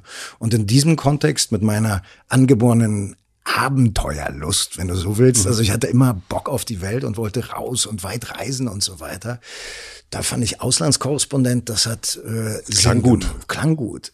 Eigentlich mein erster Berufswunsch war aber äh, Möbelpacker, als wir den ersten äh, Umzug gemacht haben, als äh, der Freund meiner Mutter bei uns eingezogen ist. Dann habe ich da in der Yorkstraße, wie erwähnten Sie bereits, diese mordsmäßigen Typen gesehen mit einem krassen Bizeps, der aus dem T-Shirt rauskommt. Guck dich an. genau. Und da dachte ich, warte mal, ich muss jetzt gut essen, Liegestützen machen, das gefällt mir. Das war irgendwie der erste Berufswunsch, an den ich mich erinnern kann. Eigentlich voll so ein klassisches Jungsding. Dann kam Pilot und dann kam. Ich sehe gerade so eine Werbung. Eigentlich wollte ich Möbelpacker werden und ich habe es nur zum berühmten Schauspieler geschafft. Genau. Aber ich warte immer noch drauf, dass mich irgendjemand denkt. Eigentlich wollte ich Model werden und hier drehe ich seit 30 Jahren Filme. Scheiße. Nee, also erstmal sagt mir das aber auf jeden Fall beim nächsten Umzug. Ja, use me. aber gib meine Nummer nicht weiter. Nee, nee, nee. Und warum dann das Schauspieler sein? Du hättest ja äh, im, im Schützengraben äh, schreiben können, aber ja. du wolltest lieber denjenigen spielen, der im Schützengraben im Zweifel. Ja, ja, ja. Und manchmal weiß ich auch nicht, ob das so eine weise Wahl war. Meistens äh, weiß ich aber doch, dass es eine weise Wahl war. Wie ist es jetzt gerade? Mm, gerade nervt mich die Abhängigkeit von den Bewegungen von anderen total. Also ich war immer schlechter drin, meine eigenen Stoffe zu entwickeln. Ich dann irgendwie habe ich eine Idee, ich verfolge sie dann aber nicht weiter. Mhm. Ähm, das ist jetzt mein erstes Buch, was ich über neun Monate geschrieben habe. Vorher habe ich viel geschrieben, aber fragmentarisch Gedanken, Tagebucheinträge, Notizen und so weiter. Und hier hatte ich im Hintergrund Philipp Hedemann, der mir geholfen hat, meine Gedanken zu sortieren, zu gliedern, der gesagt hat, hier würde ich aufhören, äh, das würde ich dir rot markieren, weil das halte ich für nicht relevant, ähm, das finde ich missverständlich. Hier ähm, könntest du dem Leser genau erklären, was du damit meinst und so also weiter. Also ein Editor quasi. Ein Editor 2.0. Ja. Und das war toll. Und ich weiß nicht, ob ich es alleine hingekriegt hätte. Und gleichzeitig habe ich natürlich ähm, als Schauspieler, der das seit 30 Jahren macht, äh, einen gewissen Anspruch an die Art und Weise, wie ich arbeiten will. Das sind jetzt so famous last words, bis du mich in einem Jahr im letzten Schrott siehst und sagst, Benno, was ist denn mit deinem Anspruch passiert? Bruder! Bruder! ähm, und insofern bin ich da immer von Vorlagen abhängig. Und das nervt mich total, weil ich eigentlich gerne unabhängig bin, weil ich eigentlich da gerne der, äh, der Macher bin, der ich dann aber immer nur sein kann, wenn ich, wenn ich, wenn ich eine Vorlage habe. Und zwischendurch, wenn sich dann Projekte verschieben oder jetzt gerade habe ich mich, es klang total spannend und dann habe ich Sachen gelesen, die mich nicht interessiert. Und gerade ist diese Lust an der Selbstständigkeit und dieses permanente Nichtwissen, dieses permanente Jonglieren, dieses permanente nicht wirklich planen können, geht mir gerade auf den, auf den Keks. Aber heute ist auch ein grauer Tag und äh, morgen äh, kann es schon wieder klarer sein und die Sonne soll auch Mitte der Woche rauskommen. Insofern äh, bin ich da hoffnungsvoll. Aber ich finde es nicht weniger anstrengend als ähm, oder im Gegenteil, ich glaube, als mit 20-jähriger Schauspieler fand ich das geil, dass sich alles permanent bewegt. Und ich würde das jetzt auch gerne sagen, mit 51. Ich finde super, dass sich alles die ganze Zeit bewegt, weil das ist das Leben. Leben mhm. ist die Kunst, sich auf die permanente Impermanenz einzulassen. Gleichzeitig wachsen wir aber als Kinder so auf, dass wir Verbindlichkeit, Verlässlichkeit, einen stabilen Rahmen brauchen. Und eigentlich beißt sich das total. Und ich mit 51 bin jetzt, äh, also mich nervt es häufiger, wenn ich wenn sich Sachen wieder mal komplett unstrukturiert verschieben, als es mich mit 25 genervt hat. Ist, glaube ich, auch klar. Man will einfach ein bisschen mehr Ruhe in das Spiel reinbringen irgendwann. Und das klappt mal besser, mal schlechter. Aber du scheinst doch ein sehr klares Bild gehabt zu haben, damals, wie du eigentlich sein willst. Du hast deinen ersten großen Film gedreht, hast dich auf der Leinwand äh, dann gesehen und fandest dich selber aber nicht gut ja. und bist deswegen nach New York gegangen und hast da bei der Lee Strasberg Schule. Oder School, keine Ahnung. In New York. Äh, Lee Strasberg Theater Institute. Theater. Okay, danke, danke. Äh, bis da nochmal hin. Also, ähm, hattest du ein Bild von dem, den du entsprechen wolltest? Also, hast du gedacht, so möchte ich gerne als Schauspieler sein? Also, wir reden nicht so berühmt oder so, sondern einfach von der, vom Handwerk. Ja, ich fand immer die, die, Jungs toll, die wenig gemacht haben und eine starke Präsenz hatten. Und da hast du, die hast du bei dir nicht gesehen bei diesen, man könnte ja sagen, meine Güte, das war mein erster Film. Und dann sitzt du aber im Kino und sagst, nee, ich, ich bin nicht gut genug.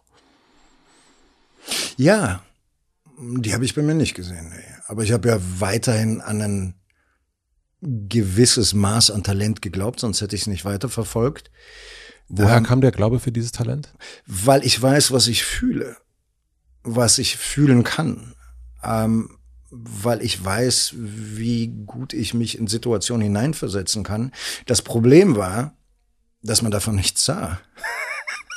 Und das ist nicht die Definition vom Schauspielerberuf. Du kannst ja sagen, mm, mein Job als Schauspieler kannst ja Schauspielerei definieren als möglichst große Verwandlungsfähigkeit. Ist okay, legitim. Ist es für mich nicht. Äh, für mich ist es äh, maximale Menschlichkeit, maximale äh, Berührbarkeit.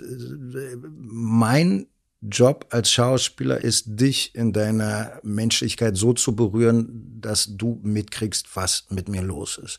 Und wenn sich das nicht überträgt, dann bin ich knapp am Ziel vorbeigerauscht.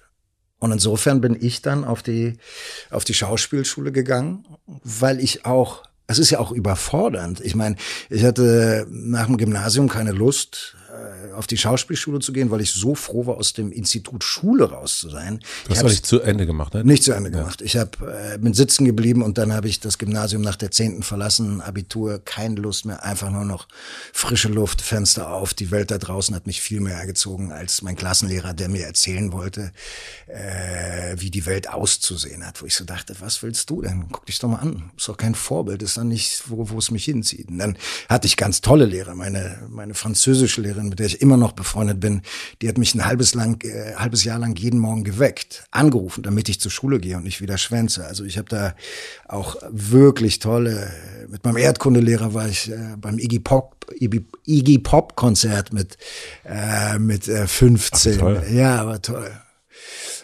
Geht gut ab, der Junge, oder? Da kann mich noch an sein Zitat erinnern. Aber ich wollte da nicht auf die Schauspielschule gehen. Insofern waren meine ersten schauspielerischen Gehversuche auf der Schulbühne, danach in Kreuzberger Schauspielworkshops. Mhm. Dann äh, durch Bekanntschaften und es hat sich rumgesprochen, hier, Benno will Schauspieler werden und so weiter, hörst du halt hier und da von Projekten, die stattfinden. Dann habe ich so die ersten Gehversuche gemacht, aber dein, deine ersten Gehversuche direkt in einem professionellen Rahmen zu machen, wo du weißt, du wirst dafür bezahlt, dass du es bringst. Vor dir steht ein ganzes Filmteam, die alle schon viele Filme gedreht haben. Eine Kamera starrt dich an mit ihren großen, kalten Augen. Du sagst jetzt, nach Ton läuft, Kamera läuft und bitte, Du sagst jetzt den ersten Satz. Bei der scheiß Karre ist, äh, bei der scheiß Karre ist der Keilriemen auch noch gerissen.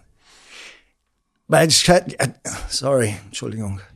Bei der scheiß Knarre, tut mir leid, tut mir leid. Auf Film damals? Ja. Hm, schön. Immer wieder klappt, eine neue Klappe und dann fängst du ja rein, rein zu projizieren, was die denken. Die denken, was ist das denn für ein Berliner Trottel, der jetzt hier in München meint, äh, einen auf Kammerschauspieler zu machen. Und dann irgendwann nach dem fünften Take war es im Kasten. Und das waren aber Lektionen in, in, in, in Demut. Dann kam die erste Hauptrolle. Das ging dann schon ein bisschen besser, aber das war alles irgendwie, äh, fand ich das Pferd, auf das ich mich gesetzt habe, zu professionell und ich hatte eine Sehnsucht nach Lernen, nach Ausprobieren, auch in einem geschützten Raum, wo du einfach Student bist und auf die Schnauze fliegst, aufstehst, äh, wieder auf die schwarze Holzbühne kletterst und nochmal neu spielst und dir vom Lehrer anhörst, was funktioniert, was funktioniert nicht, mit deinen Kommilitonen dich austauscht. New York war toll, es war Stimulanz, es war aufregend, es war die neue Welt. Ich habe mich entschlossen, in neues Land zu gehen, hatte jetzt den Plan, Schauspiel Schauspieler zu sein, das hat eine ganz andere Kurve in meinem Leben dann eingeleitet. Das, das war super. Und ich musste nicht funktionieren, sondern ich konnte scheitern. Und das finde ich, glaube ich, wichtig am Anfang von einer künstlerischen Tätigkeit, dass man nicht abliefern muss, äh, sollte, sondern dass man einfach auch äh, gnadenlos scheitern kann. Was hast du da gelernt, was dir noch hilft? Also vielleicht auch gar nicht unbedingt etwas. Vielleicht mehr den Mut zu scheitern und mhm. zu wissen, dass, äh, dass andere genauso weiche Knie haben vor der großen Szene, dass andere äh, genauso äh, in einem Moment das aus dem Ärmel schütteln, im nächsten Moment nicht wissen, welchen Schauspielkoffer sie aufmachen sollen, weil irgendwie alle scheinen verschlossen mit dem Handwerkszeug. Und ähm, ja, das ist ja so ein bisschen ähm, Trial and Error. Jedes Mal wieder. Die, was eine Schauspielschule macht bloß, ist dir verschiedene Wege zu zeigen, wie du nach Rom kommst. Und der eine trinkt gern einen Kaffee, der andere, äh, der andere Tee. Und insofern äh, bin ich da dankbar für die vielen Stunden, die ich auch nach der Schauspielschule, ich habe auch die nicht zu Ende gemacht, sondern nach anderthalb Jahren war die Kohle alle und dann bin ich wieder zurück nach Deutschland, konnte hier drehen und habe dann mit unterschiedlichen Schauspiellehrern über die Jahre in New York, in LA, in London, in Berlin immer wieder gearbeitet und da einfach mein, mein Blick so ein bisschen erweitert. Und das hilft mir, glaube ich.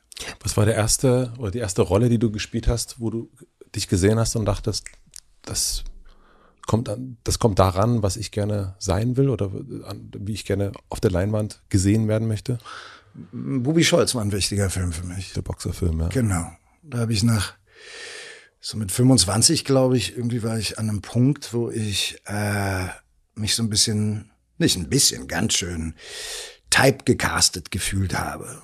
Also der Typ, der durchsetzungsstark ist, der weiß, wie Sachen laufen, der irgendwie am Ende vielleicht noch die Frau kriegt, äh, vielleicht noch ein bisschen Wagenschmiere am Bizeps, war ganz schön langweilig dann irgendwann. So, wo du denkst, warte mal, ich spiele jetzt die letzten zwei Jahre eher ein Typ, als dass es irgendwie schauspielerische Aufgaben sind, die über das hinausgehen, als das, was man sieht. Und dann kam Bubi Scholz, und das war ein tolles Drehbuch, das hat Uwe Tim geschrieben der halt äh, kein Drehbuchautor ist, ähm, sondern ein, ein, äh, viele Romane geschrieben mhm. hat. Und das hatte halt einen Schmelz, da hast du sofort die Seele gespürt. Mm, er hat nicht geschrieben, äh, und Renate schaut ihn an, sondern da stand, da schaut sie ihn an, Komma, die Renate. Ah, und das ist was anderes. Das ist auf jeden Fall was anderes. Ja. Ah, schön. Ja. Und gab es jemanden, der, also du hast ja einen sehr harten Blick auf dich gehabt, was deine Kunst betrifft, also mhm. deine Schauspielkunst.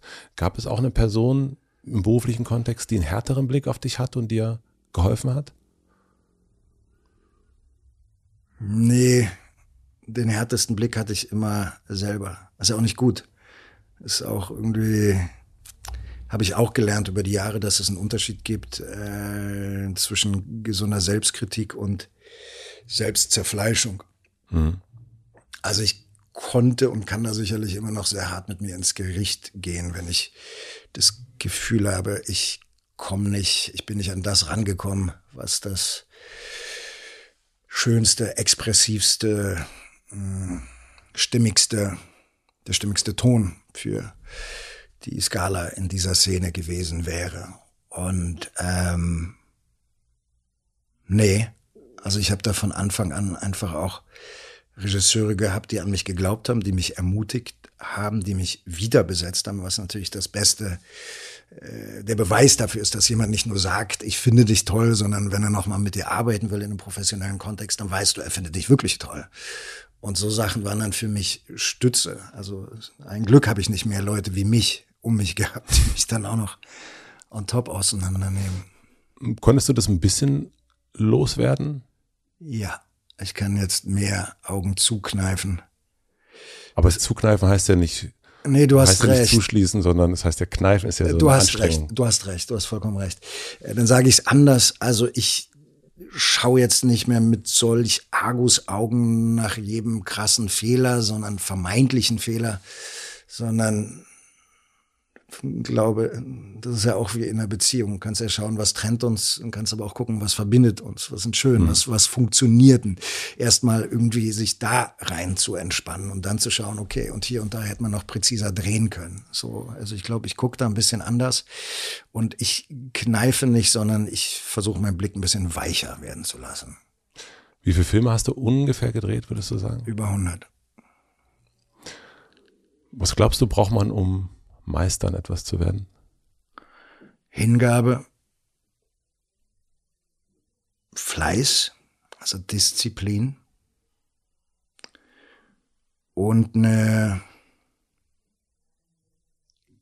eine Intelligenz in diese Richtung. Was mich total gewundert hat, dass du geschrieben hast in deinem Buch, ich lese vor, in einigen Dingen bin ich nicht wirklich schlecht, aber, eine echt, aber zu einer echten Meisterschaft habe ich es nicht gebracht. Und das macht mich bisweilen neidisch. Ich habe mein Ding nie gefunden. Und du sitzt hier jemand vor mir, der über 100 Filme gemacht hat und der eigentlich die Attribute, die du gerade genannt hast, eigentlich schon bringt. Mhm. Was heißt eigentlich? Er bringt sie, würde ich sagen. Und dann sagst du aber, nee, Meister, zur Meisterschaft, nee, da. Weil ich weiß, wie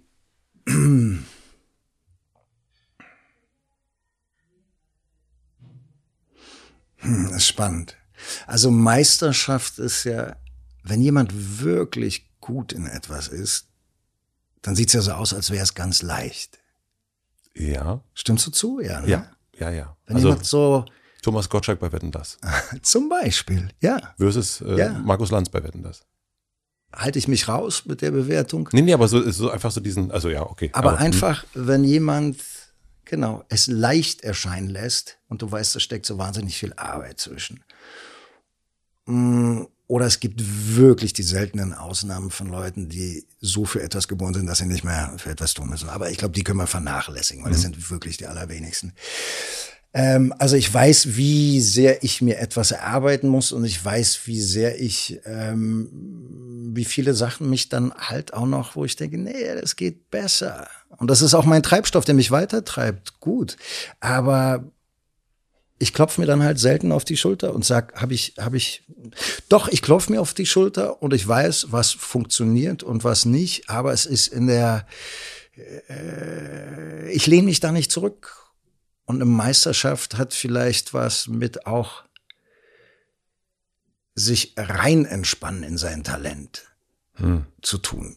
Und ich glaube, diesen Punkt habe ich leider Gottes, ich weiß es nicht, oder vielleicht ist es auch gut, nicht erreicht, nie erreicht, dass ich mich da so rein entspannen kann, sondern es ist auch immer ein Kampf mit mir selber und und ähm, mm, unruhige Nächte vor ersten Drehtagen, wobei das, äh, da kenne ich, da bin ich in, in bester Gesellschaft, aber äh, ich weiß um den Aufwand, ich weiß um die hier und da Verbesserungswürdigkeit und insofern nenne ich mich nicht, äh, kann ich mich kein Meister nennen.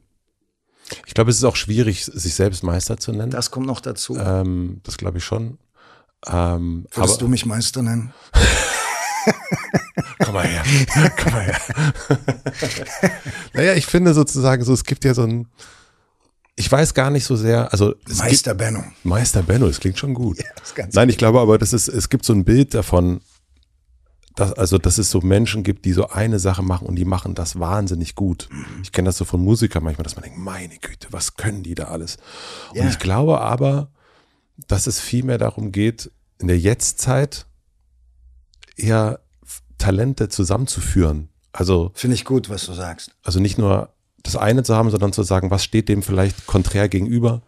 Und dann packt man das zusammen und das zusammen und ist man, also ich glaube nicht, also alles das, was man über Steve Jobs sagt zum Beispiel, ist jetzt nicht, der war jetzt kein Meister in irgendeinem besonderen Fach, sondern der hat ganz viele Sachen irgendwie total krass kombinieren können. Genau. Und du schaust dir an, zum Beispiel CrossFit. Sagt dir was? Mhm ist ja für die Leute, die das nicht kennen, eine Kombination aus äh, Grundübungen Kraft, also Grundübungen aus dem Gewicht heben kombiniert mit äh, um den Block rennen, an, an Seilen an die Decke äh, klettern, um dann wieder schweres Gewicht zu heben. Also letztendlich trainierst du Kraft, Ausdauer, Kraft, Schnelligkeit, Maximalkraft und das Ganze ist sehr sehr anstrengend und da bei den Weltmeisterschaften ist zum Beispiel regelmäßig, Froning heißt er, glaube ich, Weltmeister, der ist in keiner Disziplin überragend, aber der ist in allem ziemlich gut. Mhm. Und in der Summe setzt er sich halt durch. Ist halt auch eine Qualität. Und ich überlege gerade, was das mit der Schauspielerei zu tun hat oder ob mir das einfach nur zum Thema ähm, Steve Jobs eingefallen ist. Ich glaube oder ich weiß bei mir, dass die Schauspielerei, mh, mm, dass ich die über die Jahre immer ernster genommen habe, dass ich mich mittlerweile äh, spiele ich, glaube ich, auch kompliziertere Figuren als noch mit 20, wo du, habe ich ja erzählt, wo ich als Typ gerne besetzt wurde und wahrscheinlich äh, dann die Rollen auch mehr so aus mir gespielt habe, so instinktiv, reaktiv mich reingeworfen habe. Und so diese, diese Reibung, die dazugehört, in mir als Schauspieler, der etwas ja. herstellt, aber auch innerhalb einer Dramaturgie, die wurde mir, glaube ich, also da eine Kohärenz herzustellen, wurde mir immer wichtiger über die Jahre, dass ich auch, jede Szene lebt von einem Hindernis. Also du willst etwas als, als, als Figur. Mhm Du hast ein Ziel, du hast aber Widerstände in dir oder äußerlicher Natur, und durch diese Widerstände hast du eine Reibung und einen Prozess auf deinem Weg zum Erfolg, also Happy End oder äh, Desaster. Das werden wir dann äh, beim Abspann sehen. Aber das ist der Prozess, das ist die Heldenreise, das ist eine äh, dramaturgische Versuchsanordnung. Und da bin ich sicherlich jetzt äh, akribischer äh, und nehme die Schauspielerei ernster denn je in Bezug auf diese Detektivarbeit rauszufinden, warum macht denn etwas jemand Mhm. Wie kann man denn so sein? Wie kann man, wie kann das denn einem nichts ausmachen? Oder wieso sagt er so etwas Offensichtliches nicht und so weiter? Also was sagst du? Was denkst du aber wirklich, während du das sagst? Das ist ja ein Riesenunterschied, ob ich dir sage, schön hier zu sein und ich denke, ich werde gleich deine Frau töten oder ob ich dir sage, schön, dass du hier bist und ich sag dir im Nebensatz äh, oder ich weiß, dass du eine Milliarde Euro gerade gewonnen mhm. hast. Ne? So und so Sachen, da macht es dann halt auch Spaß zu spielen, wenn du dich selber deine Welt anreicherst mit schauspielerischen Geheimnissen, die nur du weißt, aber der Zuschauer nicht sieht, aber der kriegt mit, irgendwas ist da los. Bisschen Zauberei, ja. Ja, mhm. genau. Dann wird spannend. Aber es gibt dann auch noch eine Seite in mir, die ähm,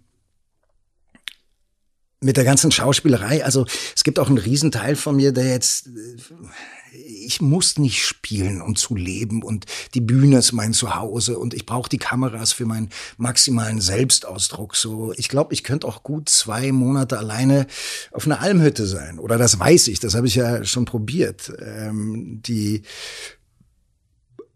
den Alltag und vielleicht fällt mir das zum Thema Meisterschaft noch ein. Ähm, wenn du wenn du in einem Symphonieorchester spielst, dann spielst du einfach wahrscheinlich jeden Tag fünf Stunden dein Instrument. Egal, ob du einen Auftritt hast oder nicht. Also du bist permanent am Prozess dran. Und ich bin da irgendwie so ein bisschen, und das meine ich wahrscheinlich mit Meisterschaft oder mein Ding nie gefunden, ist natürlich auch ein bisschen krass äh, formuliert. Ähm, ich habe immer so ein Gefühl eher, dass ich auf mehreren Pferden unterwegs bin, als dass ich mich einem Pferd verschreiben wollte. Benno Fürmann, der Schauspieler. Der wollte ich auch nie sein, sondern das ist mein Brot und das ist meine Leidenschaft. Dann gibt's aber noch ganz andere Leidenschaften, die genau den gleichen Stellenwert oder manchmal einen größeren, oft einen geringeren einnehmen. Marlon Brando hat mal sehr verächtlich äh, über Schauspielerei gesprochen, dass es irgendwie eigentlich nichts Männliches ist und ab einem gewissen Alter äh, irgendwie er das nicht mehr so cool findet. Und ich weiß, was er meint. Du sagst Texte, die nicht deine sind, trägst Hosen, die nicht dir gehören und hüpfst vor Kameras rum, äh, die, äh, die, die geliehen sind und ähm, machst das zum Broterwerb. Und dann hat ihn Larry King damals gefragt, warum man denn dann immer noch Schauspieler ist. Und Brando hat gesagt, because no other profession pays me as much money while I'm figuring out what to do with my life. Und das ist irgendwie, ich glaube in diesen Zynismus nicht, weil dafür war er viel zu gut. Ich glaube, wenn er es gemacht hat, hat er es äh, wahnsinnig ernst gemeint. Zwischendurch mhm. war er dann aber, äh, konnte er die ganze, die ganze Branche am Nasenring vor sich herführen und da hat er, glaube ich, zwischendurch den Respekt verloren.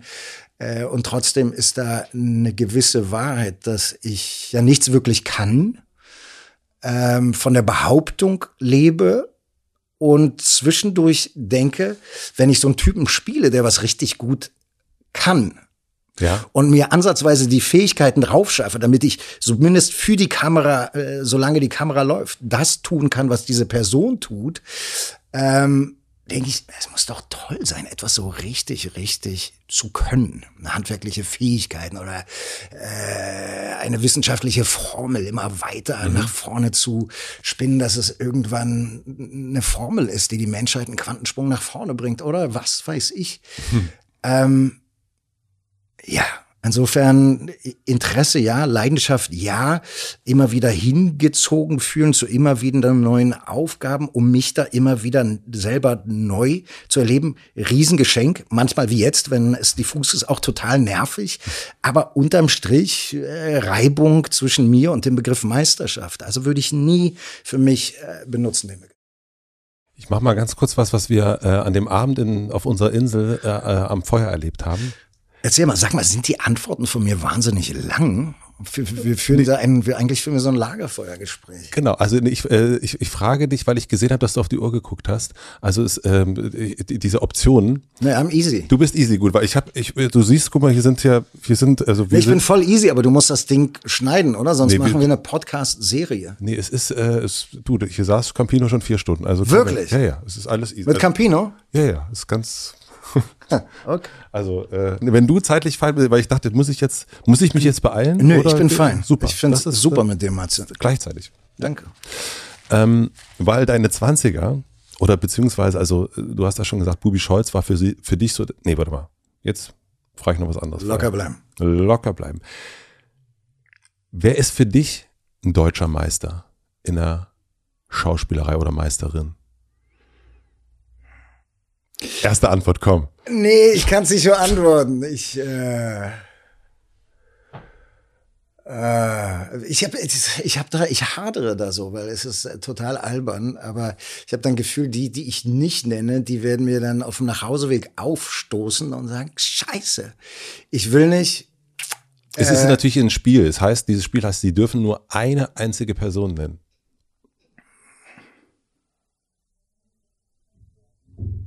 Ich möchte nicht. Ich möchte nicht einkringeln. Äh, ich möchte das nicht. gut, dann. Ähm, ich, du hast es erst schon gehabt, ähm, als wir ganz kurz den Wetten das ja. hatten. Du hast, äh, finde ich bemerkenswert, scheinbar eine, hast dich dazu entschlossen, nicht zu bewerten. Finde ich schön, dass dir das auffällt. Oder vielleicht ist es so offensichtlich. Ich, ich freue mich, dass es jedem nee. auffällt. Ich freue mich aber, ja. Ja. Weil du und ich will nicht so auch das, bewertet wirst? Genau. Oder nee, was heißt genau? Das spielt noch da damit rein, dass mir äh, ist natürlich jetzt fast ein unaussprechlicher Satz, wenn ich sage, mich nervt als Schauspieler, dass alle mich bewerten können. Oder denkst du, First World Problems, wach auf. Du, äh, du, du lebst davon, äh, dass wir dich äh, anschauen, also musst du dich auch bewerten lassen können. Natürlich gehe ich mit. Gleichzeitig gibt es einen Teil in mir, der keine Lust hat, sich von jedem auf der Straße oder in der Zeitung anhören zu müssen, wie er mich jetzt gerade findet. Aber natürlich ist das ein Teil der Vereinbarung. I get it.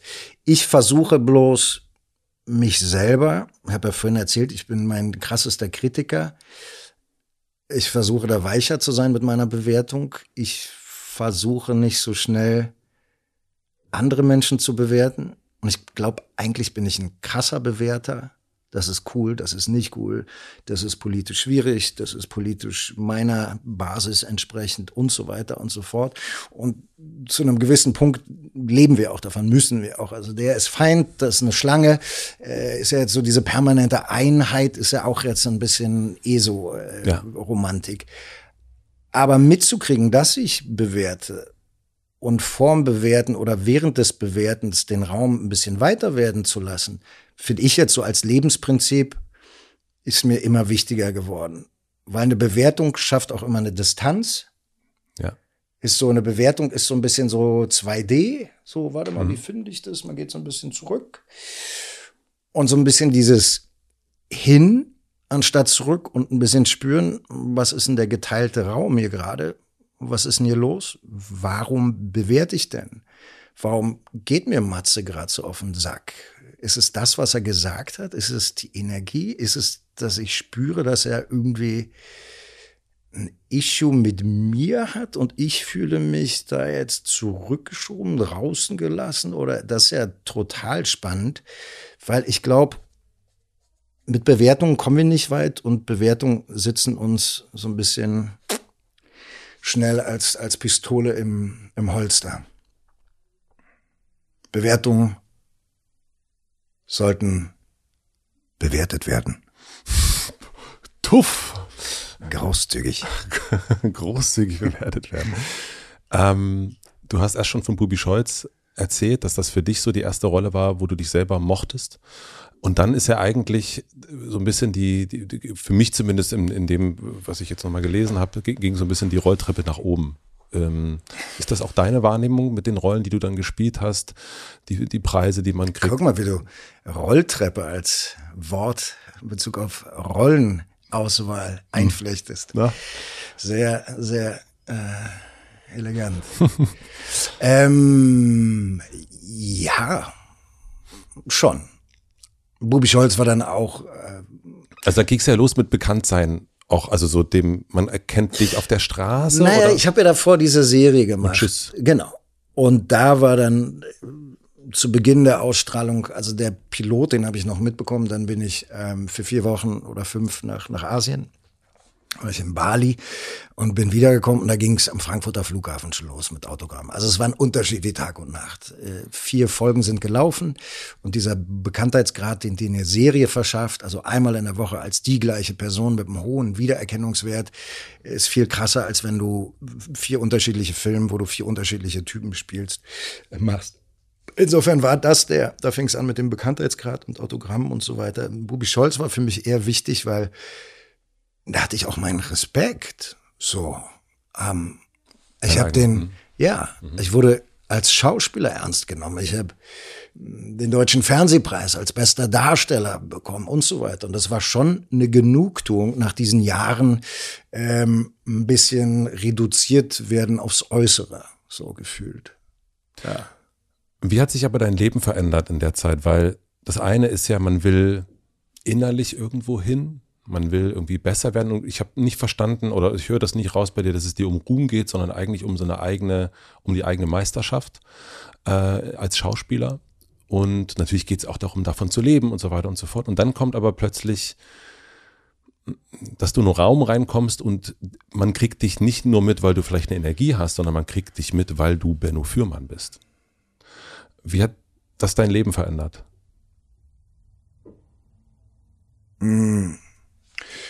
Ich höre jetzt an einem guten Tag mehr auf meine Freunde, wenn sie sagen, du bist betrunken, du gehst jetzt nach Hause. Nein, aber damals in, äh, in den, ich meine, jetzt auch mit 51, bei aller äh, Jugendlichkeit, die du ausstrahlst, damals hast du wahrscheinlich noch mehr gehabt an Jugendlichkeit und auch an, Ja. ähm, ja, vielleicht nicht so reflektiert sein oder so, aber Wenn ich deine Frage richtig verstehe, dann ist das so ein schleichender Prozess, der mit der Bekanntheit, ähm, wo du dich irgendwie auch dran gewöhnst, das anzunehmen und ähm, gleichzeitig mitkriegst, das ist halt an der Oberfläche, weil das gesellschaftliche Vereinbarungen sind, so. Äh, und im nächsten Moment ist es ja auch ganz, ganz echt. Also, wenn eine Person auf der Straße anhält und mir einfach nur sagt, dass sie mich so toll findet und dass sie jedes Mal bei mir hängen bleibt, wenn sie mich sieht im Fernsehen und dass ich etwas mit ihr mache und sie möchte sich einfach nur bedanken. Ich meine, wofür machst du das? Natürlich mache ich es auch für, für so ein Feedback. Ich spiele, um eine Verbindung herzustellen. Ich spiele für meinen Broterwerb. Ich spiele, weil mich Geschichten interessieren. Das ist ja ein Fächer, der, der weit auf ist. Und ähm, ja, und dann ärgert mich die Angreifbarkeit im nächsten Moment, wenn ich, was weiß ich, ich habe einmal mitgekriegt, ein Kritiker hat seine Hausaufgaben nicht gemacht und hat einfach etwas geschrieben, was unwahr ist, hat aber eine ganze Seite, um da seinen Bullshit loszuwerden. Das ist dann auch, ähm, das macht dann auch sauer. Und zwischendurch habe ich auch oft genug das Gefühl, nicht Benno Fürmann zu sein, weil ich irgendwie nicht Brad Pitt bin. Äh, es ist ein Unterschied, ob du ein Weltstar bist, wo du wirklich auf der ganzen Welt keinen Winkel mehr hast, oder ob du wie ich relativ häufig erkannt wirst. Aber auch häufig das Gefühl hast, du kannst in der Menge so ein bisschen untergehen. Du bist nicht die ganze Zeit auf einem Tableau. Und was würdest du sagen, hat das mit deinem Ego gemacht? Zur damaligen Zeit vor allen Dingen. Also diese, man ist ein junger Mann, auch in dieser, es waren ja auch mehrere Schauspieler, die damals sozusagen, es ist ja wie so eine neue Bewegung gekommen, fand ich. Also so, so ein bisschen, äh, Tischweiger ist da einer, den man dann nennen kann, glaube ich. Äh, Jürgen Vogel kann man da wahrscheinlich auch nennen. Äh, Franka Potente vielleicht auch noch so ein bisschen mit. Ähm, aber es ist ja wirklich so eine neue Garde gewesen an, an Schauspieler und Schauspielerinnen. Und ich kenne das ein bisschen von der Musik. Dann mhm. ist das dann so, man hat so einen Hype, man ist irgendwie. Ja, ist total aufregend. Ich wollte ja, seit ich, also ich bin ja nach New York gegangen, weil ich Deutschland piefig fand, die Mauer ist gefallen. Nichts gegen die Brüder und Schwestern von der anderen Seite. Aber Berlin war so voll auf einmal und so schlecht gelaunt und Leute waren genervt. Also Sorry. nee, es ging ja von beiden. Sorry. es ging ja von beiden Seiten aus. Am Anfang hat man Freudentänze äh, aufgeführt und irgendwann war Berlin dann einfach zwei Jahre später so eine überforderte, verstopfte Stadt und ich war dann halt 20 äh, und wollte weg. Also wäre vielleicht auch ohne äh, Berlin, äh, wäre ich in Braunschweig aufgewachsen, der Fall gewesen. Keine Ahnung. Ahnung, aber so diese ähm, in Amerika sein wollen, wo die geileren Filme gemacht werden, äh, wo alles irgendwie ein bisschen cooler war, vom Feuerzeug über die Telefonzelle, über den PKW, mhm. sah ja alles einfach so cool aus in diesen amerikanischen Filmen und auch vor Ort. Äh, in New York ist es sehr leicht, sich nicht als Fremder zu fühlen, sondern willkommen ähm, habe sehr schnell gemerkt, dass Berlin da einen gewissen Coolness-Faktor genießt. Insofern habe ich da schnell auch mich so mir meine Ecken gefunden. Aber ich war dann Teil einer Generation, wo du neue Filmemacher hattest, die auf einmal auch coole Filme zu Hause gedreht haben, auf Deutsch, ohne dass ich mir bei amerikanischen, englischen Texten auf der Bühne oder vor der Kamera die Zunge verrenken musste, konnte ich meine Sprache sprechen, hab nach äh, Schauspielschulen äh, Zeit äh, auf einmal wieder Geld dafür bekommen und hatte eine Agentur äh, und dann haben sich die Projekte die Klinke in die Hand gegeben. Und das war natürlich toll, wenn du als Schauspieler so ein, so ein, so ein Ride hast. Ähm, junge Frauen wollen dich kennenlernen. Du äh, kannst dir deine Reisen finanzieren. Du, das, das war ganz, das ist eine ganz tolle Zeit. Und gleichzeitig weißt du, und das da war ich jetzt, glaube ich, wirklich nicht so gefährdet, obwohl ich sicherlich hier und da auch äh, extrovertiert bin, äh, dass du nicht dich abhängig machen solltest, äh, dass Fotografen hier, hier Benno Benno schreien, sondern dass du dich zu Hause mit dir oder im Wald mit dir gut fühlen solltest und dass du nicht dem Trugschluss unterliegen solltest, dich mit deinem Beruf zu verwechseln, sondern der Beruf ist ein Teil von dir. Ist aber deine Basis, deine Wurzeln, die sollten tiefer gehen als das, weil ein Beruf kann sich ganz schnell ändern und eine äh, dafür habe ich zu viel, weiß ich nicht, scheue ich mich jetzt ein bisschen zu sagen, aber zu viel Grundintelligenz.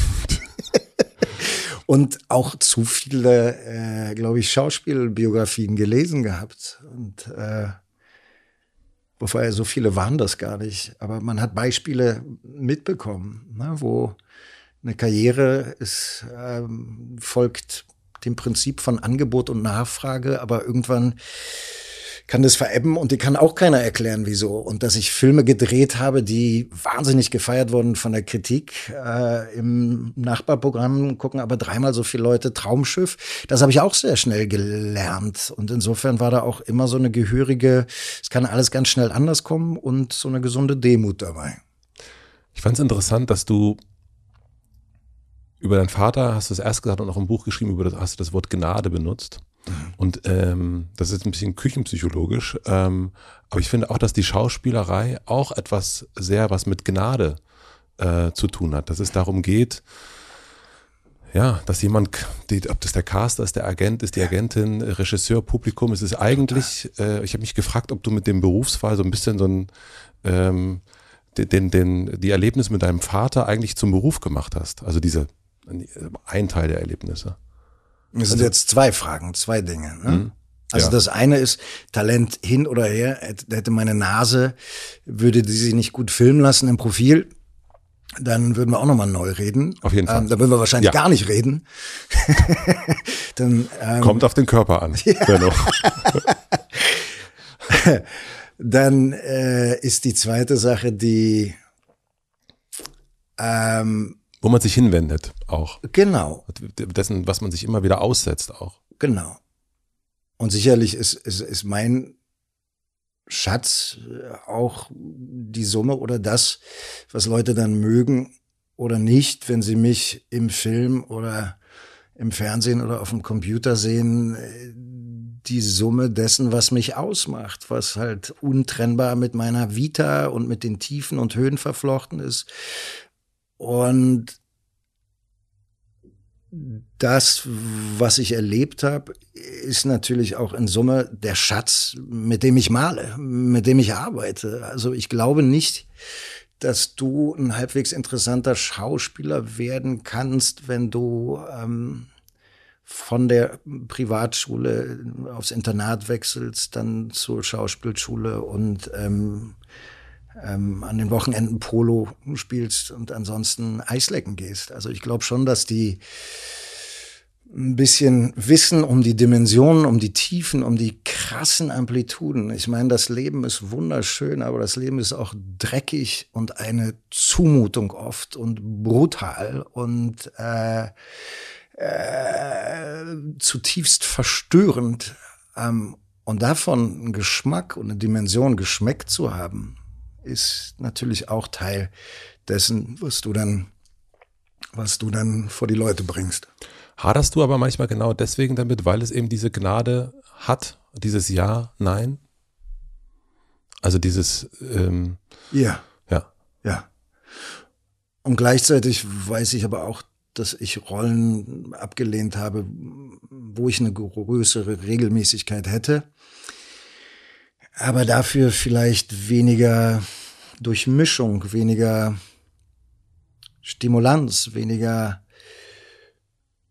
also es passt schon zu mir, ähm, diese auf unterschiedlichen Inseln sein, ähm, um dann ähm, um dann weiterzuziehen, aber gleichzeitig ist das, zahle ich auch einen Preis für diese Freiheit. Und das ist dann an nicht so guten Tagen, nicht so guten Tagen, dass ich es aushalten muss, dass äh, ich gerade mal überhaupt nichts weiß. Und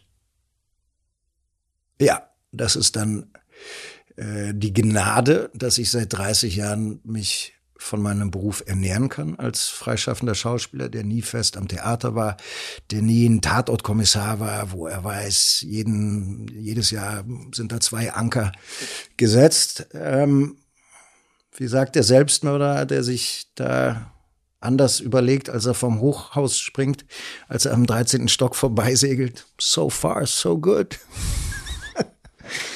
Ja, ich denke auch ein bisschen, also auch küchenpsychologisch, dass es äh, einfach auch dein Mo Motor auch ein Stück weit eben ja. ist. Also diese nicht genau zu wissen, ähm, geht der Daumen hoch oder runter, das ist irgendwie auch der. Ähm, da ist natürlich Energie drin. Ja. Und eben nicht Sicherheit und. Äh, genau. Alles immer Daumen hoch und äh, die nächsten zehn Jahre sind durchdekliniert. Da ist dann vielleicht auch ähm, keine Spannung drauf. Wie wir haben Wein getrunken am, am Lagerfeuer. Ein Riesling, kannst du sagen, hat zu viel Säure. Ein Riesling ohne Säure ist aber totlangweilig, weil es wie eine Geigenseite ist, die nicht gespannt ist, sondern die so hm. durchhängt. Und insofern äh, ist Säure anstrengend, aber irgendwie auch, ähm, die soll noch dazugehören. Erinnerst du dich noch an den Moment, als die Rolltreppe, von der ich erst gesprochen habe, für die Rollen, äh, zum ersten Mal stehen geblieben ist und du irritiert warst darüber? Ich erinnere mich an einen Moment in New York, wo irgendwie nix war und ich gefühlt zum ersten Mal meine Agentin angerufen habe, was los ist. So nach, ich weiß nicht, wie alt ich da war, also nach gefühlt jahrelang mir hinterher telefonieren, ob ich die Drehbücher schon gelesen hätte, die Produktion hätte jetzt zum achten Mal angerufen und sie hätten mich so gern und bla bla bla. Äh, irgendwann, ja, kamen dann auch äh, mal Anrufe in die, in die Gegenrichtung. Und ähm, das Projekte ganz wegbrechen und dass ich einfach mal mh, hm, von einem Jahr stehe wo ich überhaupt nicht weiß, äh, also wo gar nichts gesetzt ist. Das, das habe ich relativ früh, was heißt früh? Das habe ich dann auch so ab meinen 30ern äh, immer mal wieder erlebt. Was kannst du Menschen mitgeben, die das kennen, oder die das kennenlernen. Ähm, und ich glaube, wir leben das ja, wir haben erst schon von der, von der Welt gesprochen, von der kaputten Erde und dass das, dass die Rolltreppe immer weiter raufgeht. Ich glaube, davon können wir uns verabschieden. Ja. Ähm, bestenfalls bleibt sie nur stehen, ähm, die Rolltreppe. Aber was kannst Bitte du? nicht. Bewegung ist Bewegung, gut. ja, aber du weißt, was ich meine. Also ich weiß, den, was du meinst. Trotzdem gefällt mir das. Also da wird mir kalter Stahl, der stehen bleibt, als Zukunftsbild im besten Fall. Äh, nee, wir, da bleiben wir dann doch gehen wir die Rolltreppe weiter. Dann bleiben wir doch bei der, bei dieser, äh, bei dieser komischen äh, Flughäfen, wo man sich so, wo es alles gerade ist, wo man sich noch so schneller nach vorn bewegen ja. kann. Ja. Es, es, bleibt auf einer, ja. es bleibt ja, auf einer okay. Ebene, ja, Plateau, Plateau.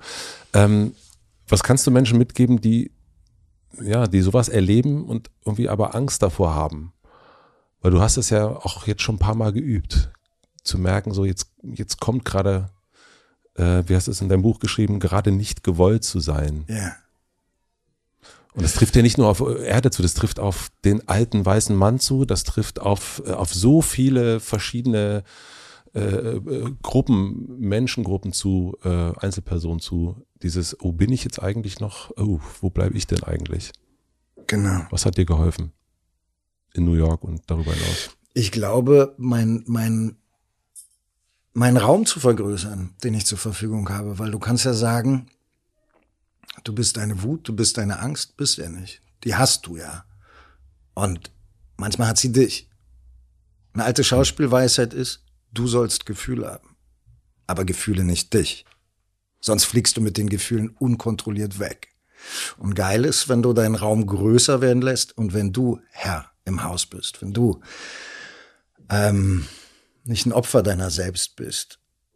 Und ich glaube, wenn wir jetzt von der Welt reden, ähm, und ich kenne es selber, dass mich manchmal so eine Hoffnungslosigkeit, wenn du idiotische Gespräche führst. Jemand mit einem Coffee-to-go-Becher fährt mit seinem Handy und einem SUV an dir vorbei, wo du hörst, das Ding hat bestimmt acht Zylinder, vielleicht sogar zehn und äh, man fliegt dann zum zweiten Mal in diesem Monat nach Mallorca oder was weiß ich, wo die Strände schön glitzern auf Instagram. Ich glaube, da ist das auch, also muss man schon sehr abgestumpft oder hartgesotten sein, um da nicht hier und da traurig zu werden, die Hoffnung zu verlieren, daran zu zweifeln, dass wir das miteinander noch hinkriegen. Aber Hoffnung ist ein, ich finde diese Hoffnung zu bewahren so eine Aufgabe für jeden von uns, weil also A, hilft uns eine Weltuntergangsstimmung nicht. Und das ist so eine Aufgabe auch, das sage ich auch für mich wenn man sich nur auf Probleme fokussiert, dann werden, dann gibt's nur noch Probleme und dann siehst du die Schönheit links und rechts vom Weg nicht. Und dann ist es ja auch spannend, Hoffnungslosigkeit, darunter liegt ja auch ein Gefühl und dieses Gefühl ist dann wahrscheinlich Angst. Und sich in dem Moment selber nicht zu bewerten, mhm. sondern zu attestieren, anzunehmen, zu bezeugen, ich habe Angst, dass wir es nicht hinkriegen. Ich habe Angst, dass ich nie wieder einen Job als Schauspieler kriege. Ich habe Angst, dass mich diese Frau nie wieder zurückruft. Ich habe Angst, dass der Krieg auf ganz Europa, auf die ganze Welt überspringt und so weiter. Das ist, ich glaube, das ist so Schritt eins um aus diesem System von man erklärt sich die Dinge die ganze Zeit intellektuell, man mentalisiert sie, man rationalisiert sie, aber wir vergessen so oft zu fühlen, wir vergessen so oft auszuatmen. Wir lassen so oft außer im engsten Kreis nicht die Hosen runter. Und die Welt wäre einfach so viel geiler, so viel schöner, so viel reicher, wenn wir wir zum Beispiel kannten uns nicht und das war eine Begegnung. Du kannst dich heute an sie dezidiert erinnern, ich in meinem Herzen von der Temperatur. Und an sowas glaube ich, also deine Eigenverantwortung auch zu übernehmen für das, was gefühlt wird und weich mit sich selber zu sein, soft mit sich selber zu sein, eigentlich wie wie der Größere zum Kleineren, wie der Vater zum Jungen, sagt, okay, das ist gerade eine Menge Angst. Und das ist okay, die spüre ich. Aber die Angst bist nicht du, sondern die passiert jetzt gerade. Mhm. Und wir sind für sie da. Ich glaube, das ist ein guter erster Schritt, um bei was Echtem zu landen, bei einer Authentizität und aus der Behauptung rauszukommen, alles ist gut und wird schon werden, wenn man eigentlich Angst hat und spricht die ganze Zeit der Kopf über das Herz hinweg. Und daran glaube ich nicht. Du hast ja deinen Raum vergrößert durch eine innere Reise. Also du bist viel gereist, sowieso. Du hast immer zwischen deinen Filmen, bist immer, äh, das schreibst du in deinem Buch und äh, habe ich auch schon ein paar Mal gelesen, ne, dass du dann Länder bereist und, und, und anschaust, was da noch so ist. Und dann irgendwann fing ja offensichtlich an, dass du gesagt hast, okay, ich reise die ganze Zeit, habe meinen Rucksack dabei und jetzt muss ich mal eine andere Art der Reise äh, unternehmen. Ja. Ähm, ich habe noch ein schönes Zitat dazu. Moment kramt in seinen Zetteln, das hast du in deinem Buch drin von Hermann Hesse, nichts ist dem Menschen mehr zuwider, als den Weg zu gehen, der ihn zu sich selber führt. Ja, richtig, richtig toll. Guter Satz, oder? Richtig guter Satz. Mhm. Ähm, der alte Nacktkletterer. war der ein Nacktkletterer? War der, der, war ein Nacktkletterer. Hermann Hesse war ein Nacktkletterer. Hermann Hesse war ein überzeugter Nacktkletterer. Er war ja zum Schluss da in der Schweiz. Äh, wow, das habe ich noch nie von gehört, das ist sowas. Kannst du googeln. Ich glaube, da gibt es sogar Fotos. Wow. Für Leute, die nachts nicht schlafen können. Ich meine mich zu erinnern. Äh, aber anyway, ja. Also äh, von Hermann Hesse äh, äh, inspiriert, wann fing die Reise für dich an? Also wann hast du gemerkt, jetzt bin ich an einem Punkt, jetzt muss ich doch mal zu den, den, den, den Rucksack angucken. Vielleicht auch noch gar nicht zu wissen, dass du einen Rucksack hast, aber dass du sagst, okay, jetzt, jetzt nicht wieder nach äh, in den Sudan, sondern mhm. ähm, jetzt mal nach innen reisen. So in den 30ern fing das an. Also, dass mhm. ich einen Rucksack hatte, wusste ich immer. Den, der war dir immer bewusst. Also, es war ja. nicht so eine Büchse der Pandora, die man nee. irgendwo abge, sondern das war dir klar, ich habe hier was dabei. Ja. ja. Ja, was ich irgendwann mal angucken sollte. Und gleichzeitig gab es aber dann natürlich auch äh, äh, den Stolz der Besonderheit, ich schaff das schon.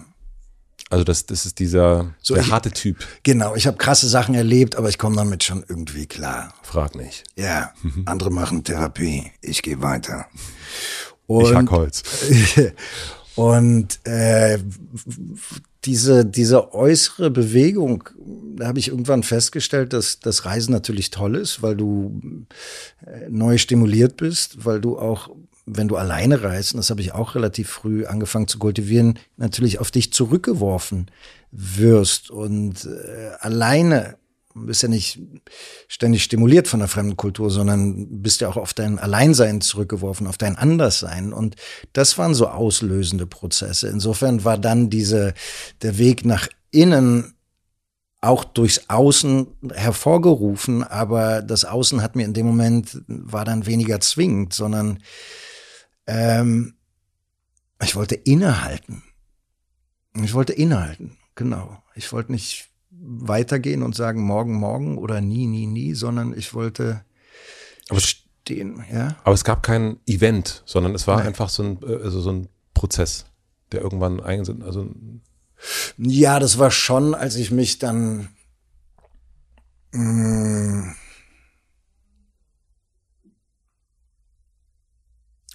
Ja, wie viel will ich jetzt erzählen? Wie viel?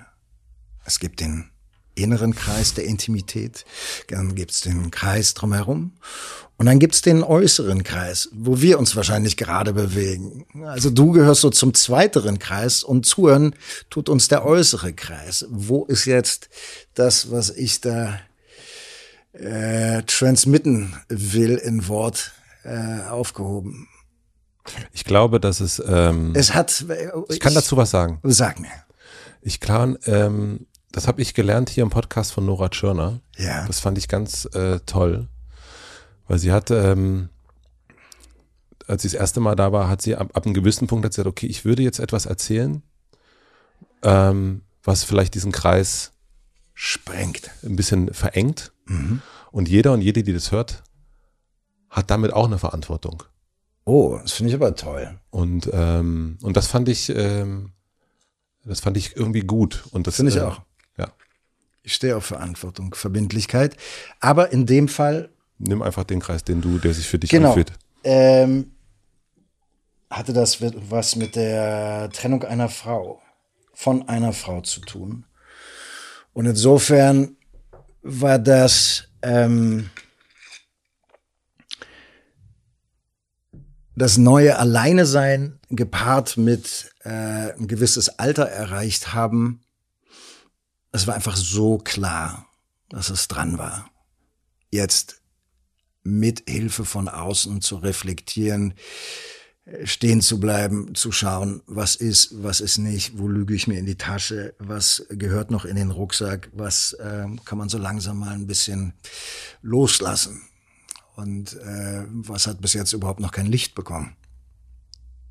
Und fiel dir dieser erste, also, ne, erstmal war das ein Hinweis von dieser Frau oder war das etwas, was du selber gemerkt hast, nee, ich muss das machen. Also war nicht so, Diggi, kümmere dich mal um deinen Nein, Rucksack. nein, nein. Aber da hat in mir irgendwie alles geblinkt und äh, hinterfragt und äh, absolute Orientierungslosigkeit. Und was war das Erste, was du gemacht hast? Du hast erst schon von Therapie gesprochen, Ja. Gesprächstherapie. Gesprächstherapie. mich, mich unterhalten und es war gut und es war fantastisch zum ersten Mal äh, jemandem das zuzumuten, wo du unter Freunden das ja dann hier und da auch schon gemacht hast, aber natürlich denkst, warte mal, wir sind hier zu zweit, ich kann jetzt nicht eine Stunde nur von mir erzählen und so weiter. Ne? Also diesen gesunden, dieses stille Kämmerlein, was nur dir gehört, dein Secret Room, das fand ich extrem toll. Und dann da auch zu wissen, das ist safe, Ja. da kann ich vertrauen, da gibt's die ärztliche Schweigepflicht und ich kann alles erzählen, was ich will. Das war extrem befreiend. Kann ich nur jedem raten, der das in Erwägung zieht oder die das in Erwägung zieht, aber bisher noch nicht gemacht hat. Das fand ich extrem befreiend, sich einem anderen Menschen mitzuteilen.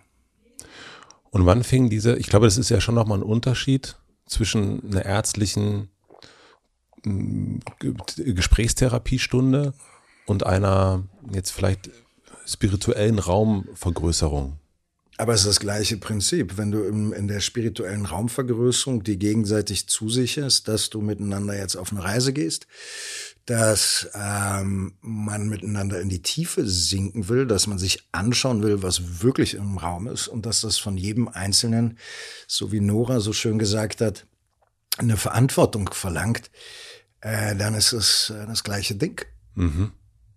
Und ähm, ich habe da auch nie, äh, wenn ich Freunden davon erzählt habe, die jetzt äh, da nicht so einen Zugang zu haben zu spiritueller Arbeit oder innerer Arbeit, ist auch immer Spiritualität ist ja auch irgendwie einerseits so hip, auf der anderen Seite so ein bisschen so ESO-mäßig. Es Was ja ist für auch- die Spiritualität?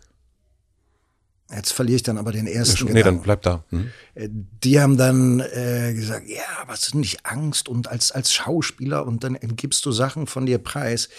Ich habe nie erlebt, dass wenn man auf eine gewisse Frequenz miteinander geht, dass dieses ethische Grundprinzip der Verantwortung und das, den Raum gegenseitig füreinander zu schützen und zu halten, dass das verletzt worden wäre. Weil du dich dann einfach öffnest und das für jeden gilt. Und dann ist es der eine Raum. Habe ich hier auch noch nie erlebt. Hast du auch noch nie erlebt? Nee, also selbst hier, also selbst, ähm, es gab zweimal, dass sozusagen äh, T- Tabloid darüber geschrieben hat, also so, Mhm. äh, äh, und lustigerweise ist das, was Nora erzählt hat, dann im Podcast, hat sie zwei Jahre exakt das Gleiche nochmal erzählt in der Süddeutschen. Und es war ein Riesenthema. Oh, wow. Und das Interessante war, es ist wirklich in diesem Raum geblieben, den wir hatten und den die Hörer hatten und Hör Hörerinnen. Und es ist nicht sozusagen, was sagt sie da über Depression und Burnout und so weiter und nicht versichert sein richtig und so weiter, sondern das blieb in diesem Raum und das fand ich ganz, das ist, glaube ich, auch so eine Magie auch von Podcast teilweise. Aber Aber es ist natürlich auch das Gefährliche, ne? dass du, also das ist ein bisschen wie bei einer, also bei einer Talkshow tust du ja so, als wärst du im Wohnzimmer. Ja, das stimmt. Aber eine Million Leute sitzen um das Wohnzimmer, wenn du eine tolle Einschaltquote hast. Ja. Und bei einem Podcast ist ja auch so, man, ich schaue in deine Augen und wenn man zu zweit ist, hat es eine gewisse Exklusivität. Ja. Und ich höre mich jetzt selber über den Kopfhörer und das hat auch noch eine, das steigert dieses Gefühl der Intimität. Gleichzeitig haben wir zwei Kameras, die nehmen uns auf und ich weiß nicht, wie viele Hörer hast du im Schnitt? 200.000. Ja, ist schon, also eigentlich ein absurdes Konstrukt. Wir reden intim privat für 200.000 Menschen. Ja, voll. Und ich merke, also ich vertraue mir da selber auch ein bisschen, meine Antennen, meinen Antennen. Und ich habe ja das Buch nicht umsonst geschrieben. Ich bin ja in dem Buch über den Tod meiner Eltern und habe ich immer gesagt, also bei jeder Talkshow, in der ich war, nicht mhm. drauf. Da hat meine Presseagentin schon äh, eine E-Mail geschrieben im Vorfeld, ne? Don't do it. Und ich habe jetzt aber auch Lust von mir, aus den Gründen, die wir besprochen haben, aus mir heraus, mich, mich zu zeigen. Nicht aus einem Expi Exhibitionismus heraus, sondern aus einer Unlust über eine Welt zu reden und gleichzeitig Gürtel und Hosenträger zu tragen, sondern ich will als Mensch mit einem anderen Mensch in Kontakt treten. Und je mehr wir uns da zeigen, desto mehr erhöhen wir die Chance auf eine wirkliche Begegnung. Und genau. Aber du hattest jetzt diese eine Frage noch. Spiritualität, was genau. das für dich ist. Spiritualität ist mein geistiges Zuhause. Das Spiritualität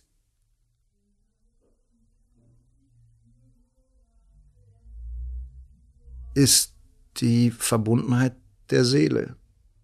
Oder der Seele oder der Seelen? Der Seelen. Du hast vollkommen recht.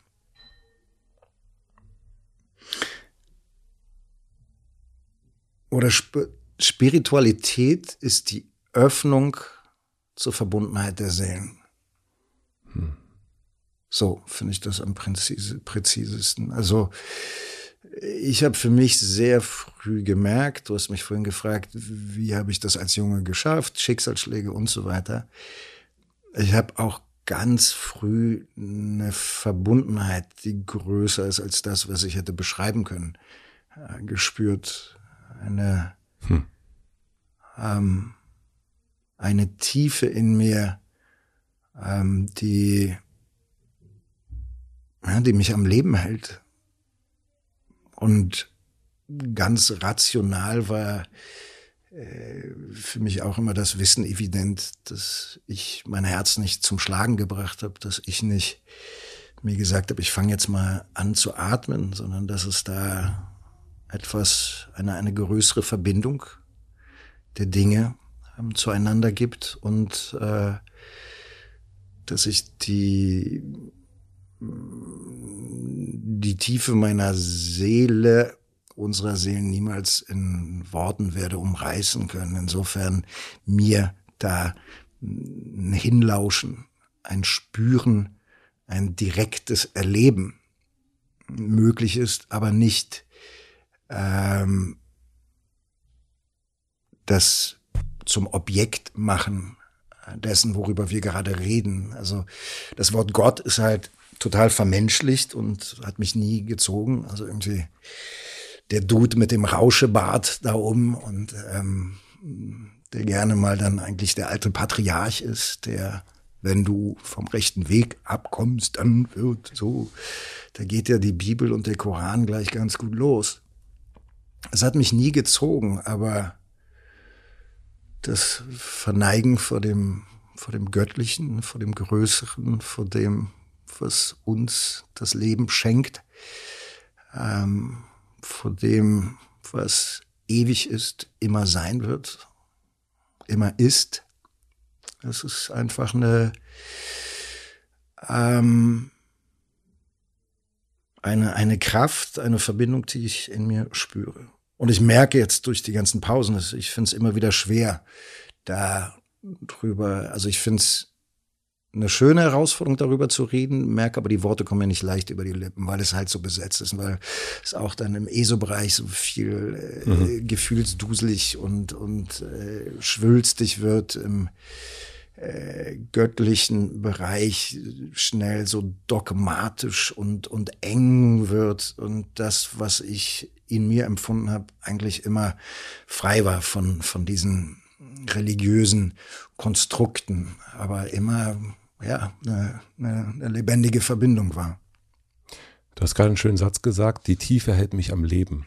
Hm. Kannst du das noch ein bisschen ausführen? Weil das kann ja auch zu tief sein für manche. Ja, aber ich glaube, es kann nur zu tief sein. Also in der Tiefe deines Schmerzes triffst du ja auch deine tiefste Menschlichkeit. Hm. Und insofern triffst du da auch deine tiefste Weichheit und nicht Härte der Welt gegenüber, weil Schmerz zwingt dich erstmal aufzumachen und zu akzeptieren, dass da etwas viel größer ist und dich etwas so, so berührt, gegen, gegen das du dich nicht verteidigen kannst. Und das führt zu einer Öffnung, zu einer Vertiefung und ich glaube auch zu einer zu einem größeren Gefäß und zu einer größeren Verbindung der Liebe. Und gibt es für dich manchmal die Sorge, oder vielleicht auch nicht nur von dir, sondern vielleicht auch von dem Umfeld, da rein zu stürzen? Also Tiefe hat ja auch etwas Bodenloses. Ähm, irgendwann kommt ja vielleicht der Boden, mhm. aber ja, es kann auch Menschen ja wirklich reinziehen in diese ja. Tiefe. Und die ist nicht mehr dann freiwillig, sondern es ist kein Suchen mehr und kein, sondern. Es ist ein Untergang, ja. der dann auch hier und da noch begleitet wird von dementsprechender Musik oder Drogen oder äh, Postern ja. in Schwarztönen, die du dir an die Wand hängst. Ja, ist total, äh, glaube ich, eine Verantwortung, die, für, die wir für uns tragen, da ähm, zu checken, in welchem Rahmen wir uns um uns kümmern und ähm, sich nicht zu suhlen, sondern im Idealfall ähm, wenn du wirklich tief fühlst, dann spürst du ja, dass du, dass du gehalten bist. Also, dass du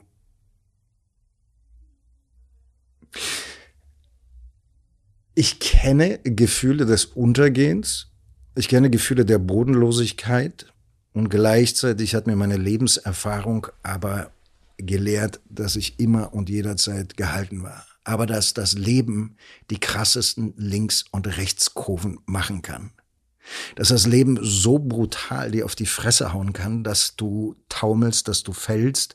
Aber am Ende des Tages, Martin Buber hat mal so schön gesagt, Du kannst nur so tief fallen wie in die Hand Gottes. Hm. Und das finde ich schön. Und das ist meine Erfahrung. Und manchmal fliegt mir dieser Glauben aber um die Ohren. Weil du sagst ja nicht, ich weiß Gott. Du sagst, ich glaube an Gott.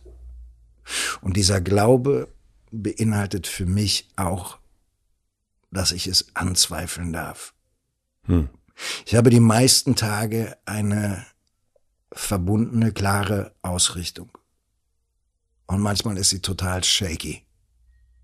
Und manchmal denke ich, Spiritualität ist ein Pflaster auf eine Wunde, die immer wehtun wird. Aber dass etwas wehtut, heißt ja nicht, dass sich nichts verändert. Das heißt, Du kannst dich entwickeln, du kannst den Weg weitergehen, du kannst eine Wunde haben, du kannst, du wirst dir immer über deine Wunde bewusst sein, aber du gehst trotzdem deinen Weg. Also es ist ja gleichzeitig auch ein Irrglaube, zu glauben, weil du innere Arbeit äh, betreibst, weil du meditierst, weil du dich vor etwas Größerem verneigst, dass du, wer sagt, dass es ab dann schmerzlos ist und dass es immer leichter wird und irgendwann spielen die Engel Harfe und äh, du isst eine Mango. auf einer Palme. Hat ja keiner versprochen. Zehn Zentimeter über der Erde. genau. Hat ja nie jemand gesagt. Insofern äh, ist auch da, finde ich, Demut vor der Größe des Lebens, vor dem, was manche von uns erleben, vor den tagtäglichen Herausforderungen, unsere Familien durchzubringen, mit Schicksalsschlägen, mit Tod, also mit dem Ausradieren von Menschen, die dann einfach nicht mehr da sind. Also das ist ja genug, was jeder einzelne von uns auf dem, auf dem, auf dem Teller hat. Und da jederzeit felsenfest verankert in einem stringenten Glauben zu sein, ist vielleicht auch ein bisschen viel verlangt. Insofern zum Thema Bodenlosigkeit, glaube ich, ist das auch Teil meines Lebens, äh, Annehmens des Lebens. Manchmal fühlt es sich bodenlos an. Das macht zum Glück nicht den Großteil meiner Tage aus. Zum Glück fühle ich mich meistens verbunden und äh, merke, dass, dass mein Raum größer ist als das, was äh, mögen die Gefühle noch so intensiv sein, da durchgeht. Und ich habe gemerkt, äh, dass die Verbindung eine große Kraft hat. Die Verbindung zu anderen Menschen, die Verbindung nach oben, die Verbindung zu mir selber. Weil wenn ich nicht weiß, wer ich bin, wer soll ich denn dann fürs Gegenüber sein? Wenn ich mich nicht um mich kümmere, und das hat in der westlichen Welt immer so was Egozentrisches, aber es ist im Flugzeug auch so, du ziehst dir erst die Luftmaske an und dann die Sauerstoffmaske für dein Kind. Erst dann kannst du ein Gegenüber sein und funktionieren. Insofern finde ich demonstrieren super, aber wenn du deinen Hass in die Welt schreist, dann solltest du vielleicht auch dein eigenes Haus ein bisschen anschauen. Und zwischendurch ist es dann auch mal bodenlos. Ja. Du hast erst äh, von, von Gottes Hand gesprochen. Hm. Was ist es, was dich dann hält? Ist es auch diese Art Gottes Hand? So far, so good. Die Erfahrung ist es eigentlich. Es ist die Erfahrung des Gehaltenseins. Und es ist die ah. Erfahrung selbst, wenn ich auf dem Eis ausrutsche und wenn ich das Gefühl habe von der wirkmächtigsten Faust aus dem Himmel, aus heiterem Himmel, eine reinbekommen zu haben, selbst dann hm. war da Licht. Und ähm, zwischendurch ist das Licht äh, dann mal etwas schwerer zu sehen, zu fühlen. Jeder, der lange genug in Berlin lebt, weiß, wovon ich rede. Wir sind gerade, ja, wir sind gerade an, an dieser Phase und ähm, also man muss da schon sehr, sehr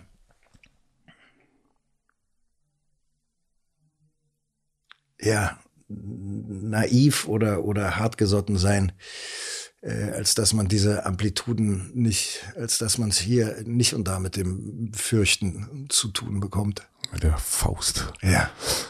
Diesen Rucksack, hast du den leichter gekriegt? Vom Schicksal einen in die Fresse kriegen. Oder vom Wetter. Oder vom Wetter. Form des Schicksals. Ähm, ja, den habe ich leichter bekommen. Guck mich an. Ja, natürlich. Also äh, geiler Körper. das wolltest du jetzt nochmal hören. Nein. Nee, überhaupt nicht wollte ich das Nein, hören. Das fand ich sehr, sehr lustig, weil du es konterkarierst auf deine raffinierte Art. Und was hm. würdest du sagen, hat dir beim Entpacken am meisten geholfen? Also, es ist jetzt, du hast ja wahrscheinlich viele Sachen gemacht. Ich höre raus, dass du Timeless Wisdom Training gemacht hast ähm, bei Thomas Hübel. Ähm, ja. Therapie gemacht. Du warst äh, wie Passana zehn Tage in Indien äh, schweigen. Ich gehe ein, geh einmal im Jahr für eine Woche ins Schweigen. An die Stille, glaube ich. An die Stille, glaube ich. Und ans Annehmen dessen, was ist. Weil es ist alles, was wir haben. Also dem zu lauschen, dem Raum zu geben, was wirklich los ist. Und das hat den Rucksack leichter gemacht, diese Stille? Würdest du sagen? Das hat den Rucksack aufgeweicht. Mhm. Das hat den Rucksack aufgeweicht. Das hat die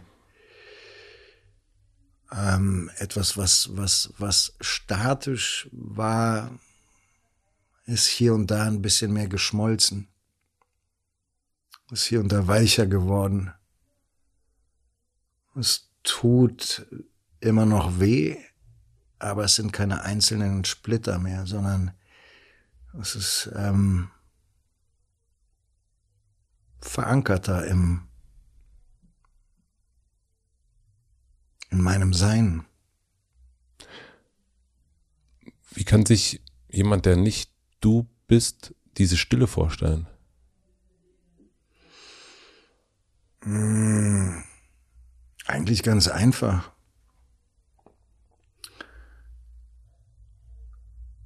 Die Verbindung mit dir fängt ja über den Körper an? Die erst deines Körpers bewusst werden, dann die deiner Emotionen bewusst werden, die jetzt nicht intellektuell, spezifisch auf Teufel komm raus zu benennen, sondern einfach hingehen, freundliche Aufmerksamkeit schenken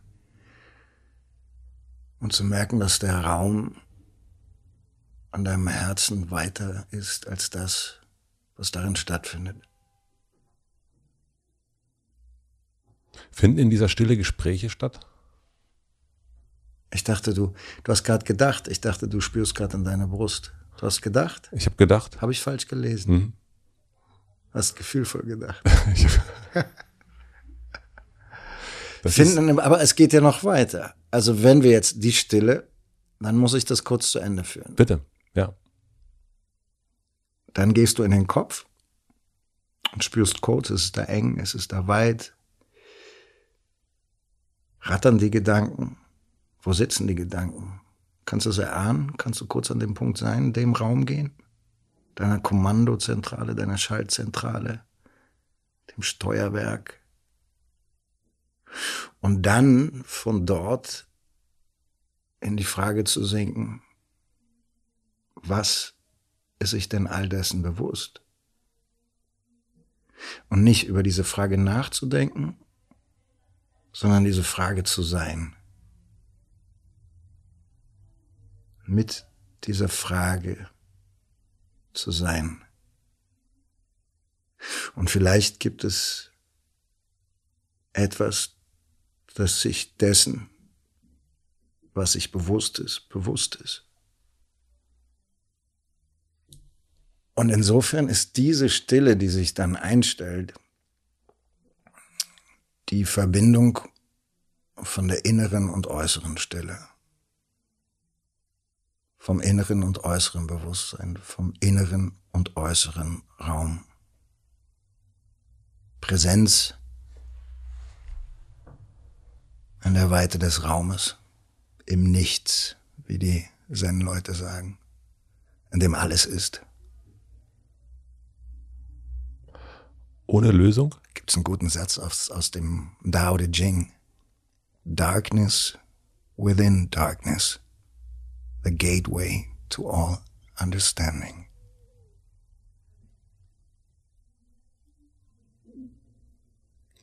Also ohne Werkzeugkoffer sein. Ja. Also ohne Lösung, ohne ich gehe nochmal rein in das Gespräch oder das hätte ich doch anders sagen müssen, sondern einfach in diesen Darkness-Mode. Weil Lösung ist schon wieder Kontrolle. Mhm. Und in dem Raum gibt es keine Kontrolle, sondern da gibt es Hingabe. Da gibt es Lauschen, dem Flüstern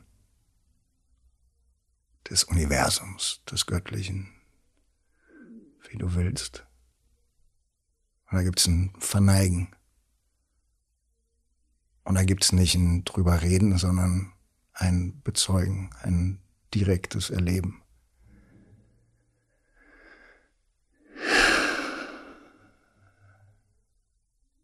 Krasse Nummer. Ich habe hm,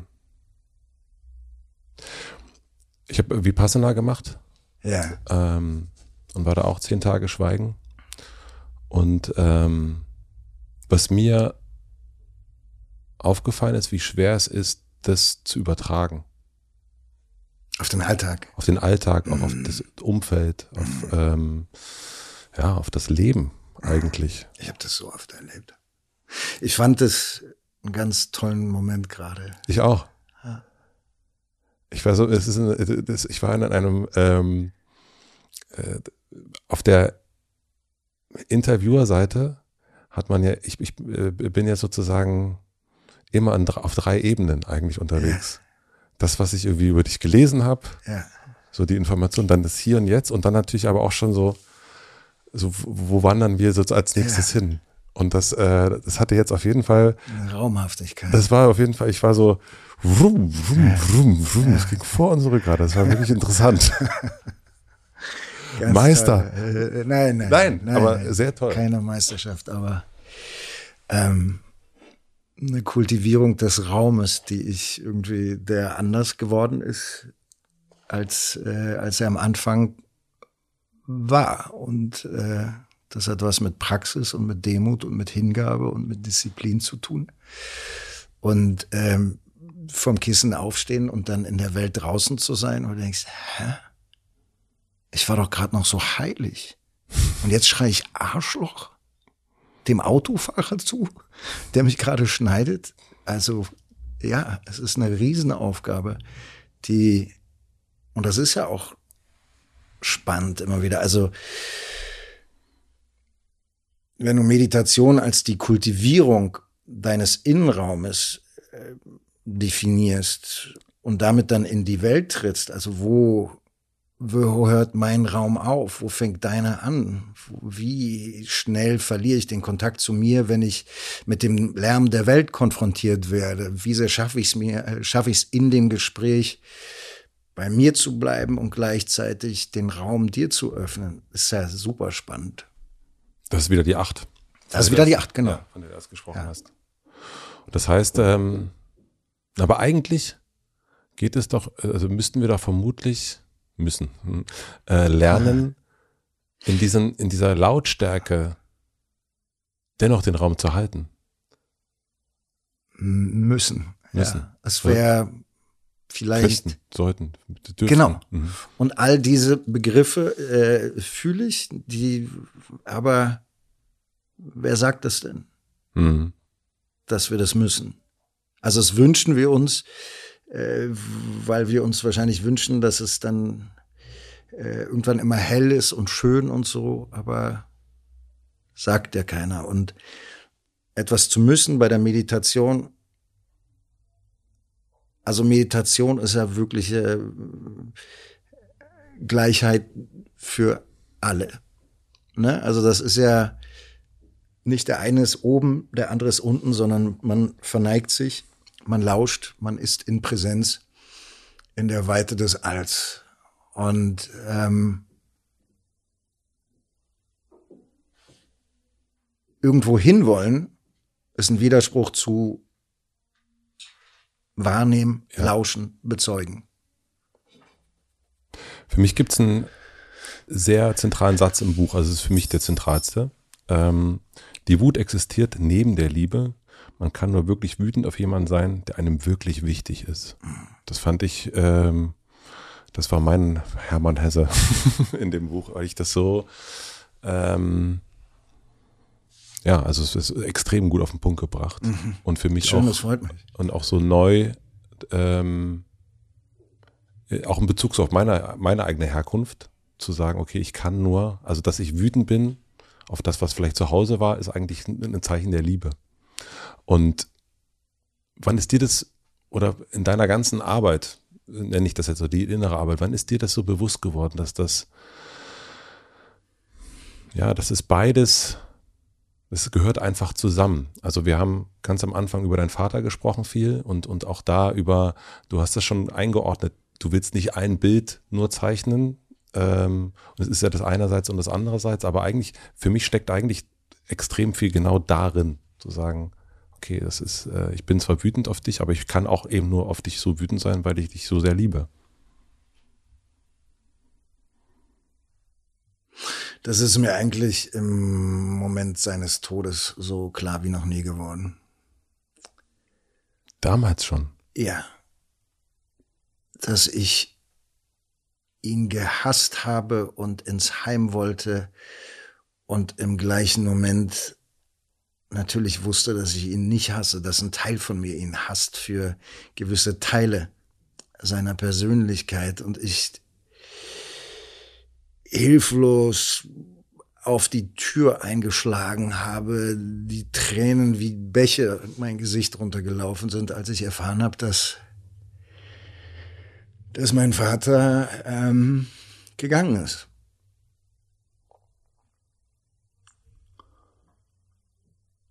Und dass er ein Loch hinterlässt. Und dass ich gleichzeitig zu meiner Wut auf gewisse Dinge, die er getan, gesagt hat, stehe weil ich da anders ticke.